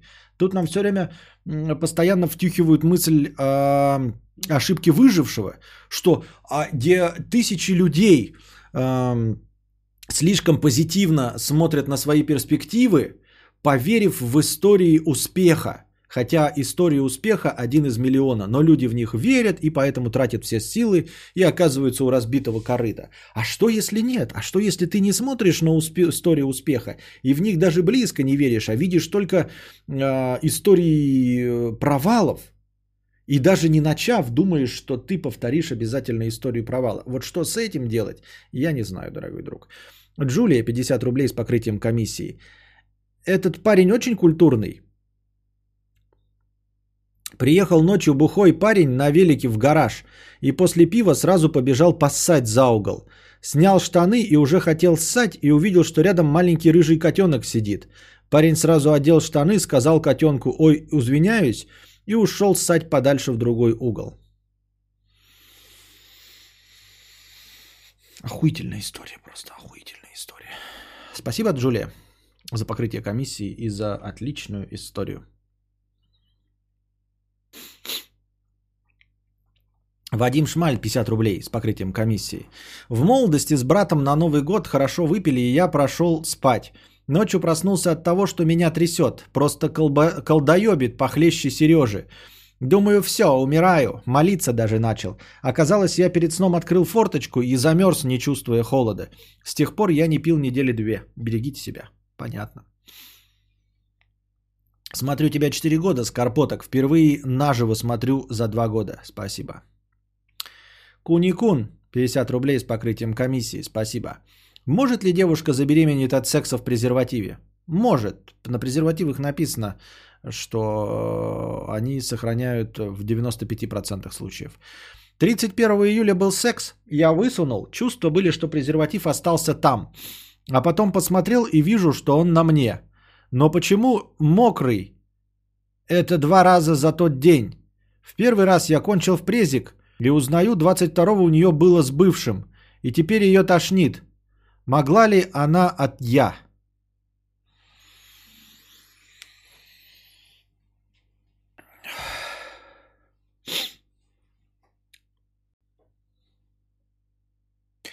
Может ли девушка забеременеть от секса в презервативе? тридцать первого июля был секс. Я высунул. Чувство было, что презерватив остался там. А потом подсмотрел и вижу, что она на мне. Он на мне. Но почему мокрый? Это второй раз за тот день. В первый раз я кончил в презик. И узнаю двадцать два. У нее было с бывшим. И теперь ее тошнит. Могла ли она от я? Презерватив после секса мокрый.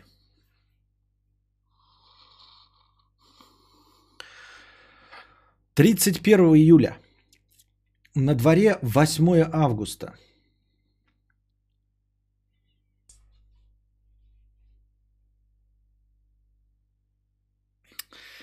Признаки беременности не могут проявиться на восьмой день.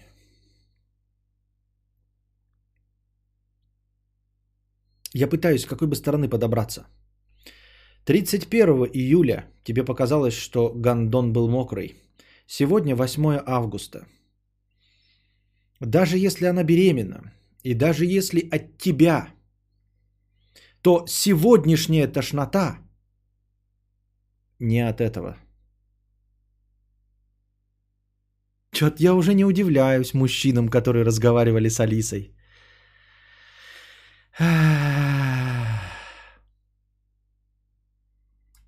Бля, скажите, пожалуйста, что это троллинг.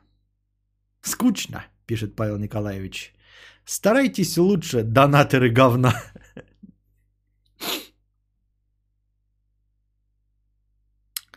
Презерватив не помогает от беременности только если он лопнул или дырявый.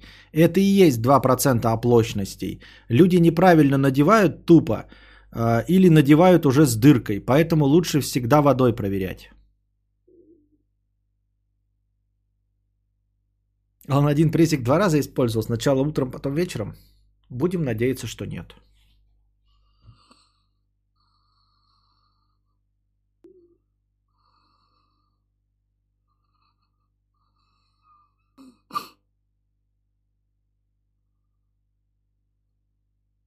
У меня друзья на юга гоняют, на Селигер, на Бентли за дровами. А тут вот такая хуйня оказывается. Не зря я подписан на Костю. Мудрец, человечество никогда не вымрет. Вынужден согласиться. Вынужден согласиться, потому что с- среди моих интеллектуальных подписчиков, смотрящих меня, мудреца, не тех смотрящих, а представьте, что творится в головах людей, которые смотрят, как кто-то голой жопой елозит по асфальту. Если у нас здесь, в обители мудрости, в обители интеллекта, в чертогах разума, разумности, такие донаторы, то что уж говорить о бесплатных зрителях, что было дальше?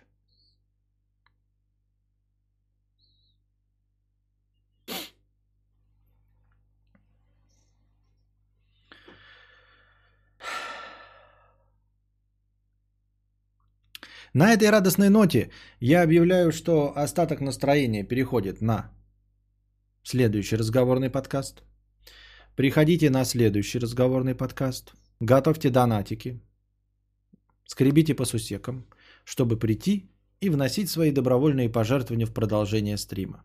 Надеюсь, вам понравился сегодняшний стрима-подкаст. Ну а пока держитесь там. Вам всего доброго, хорошего настроения и здоровья.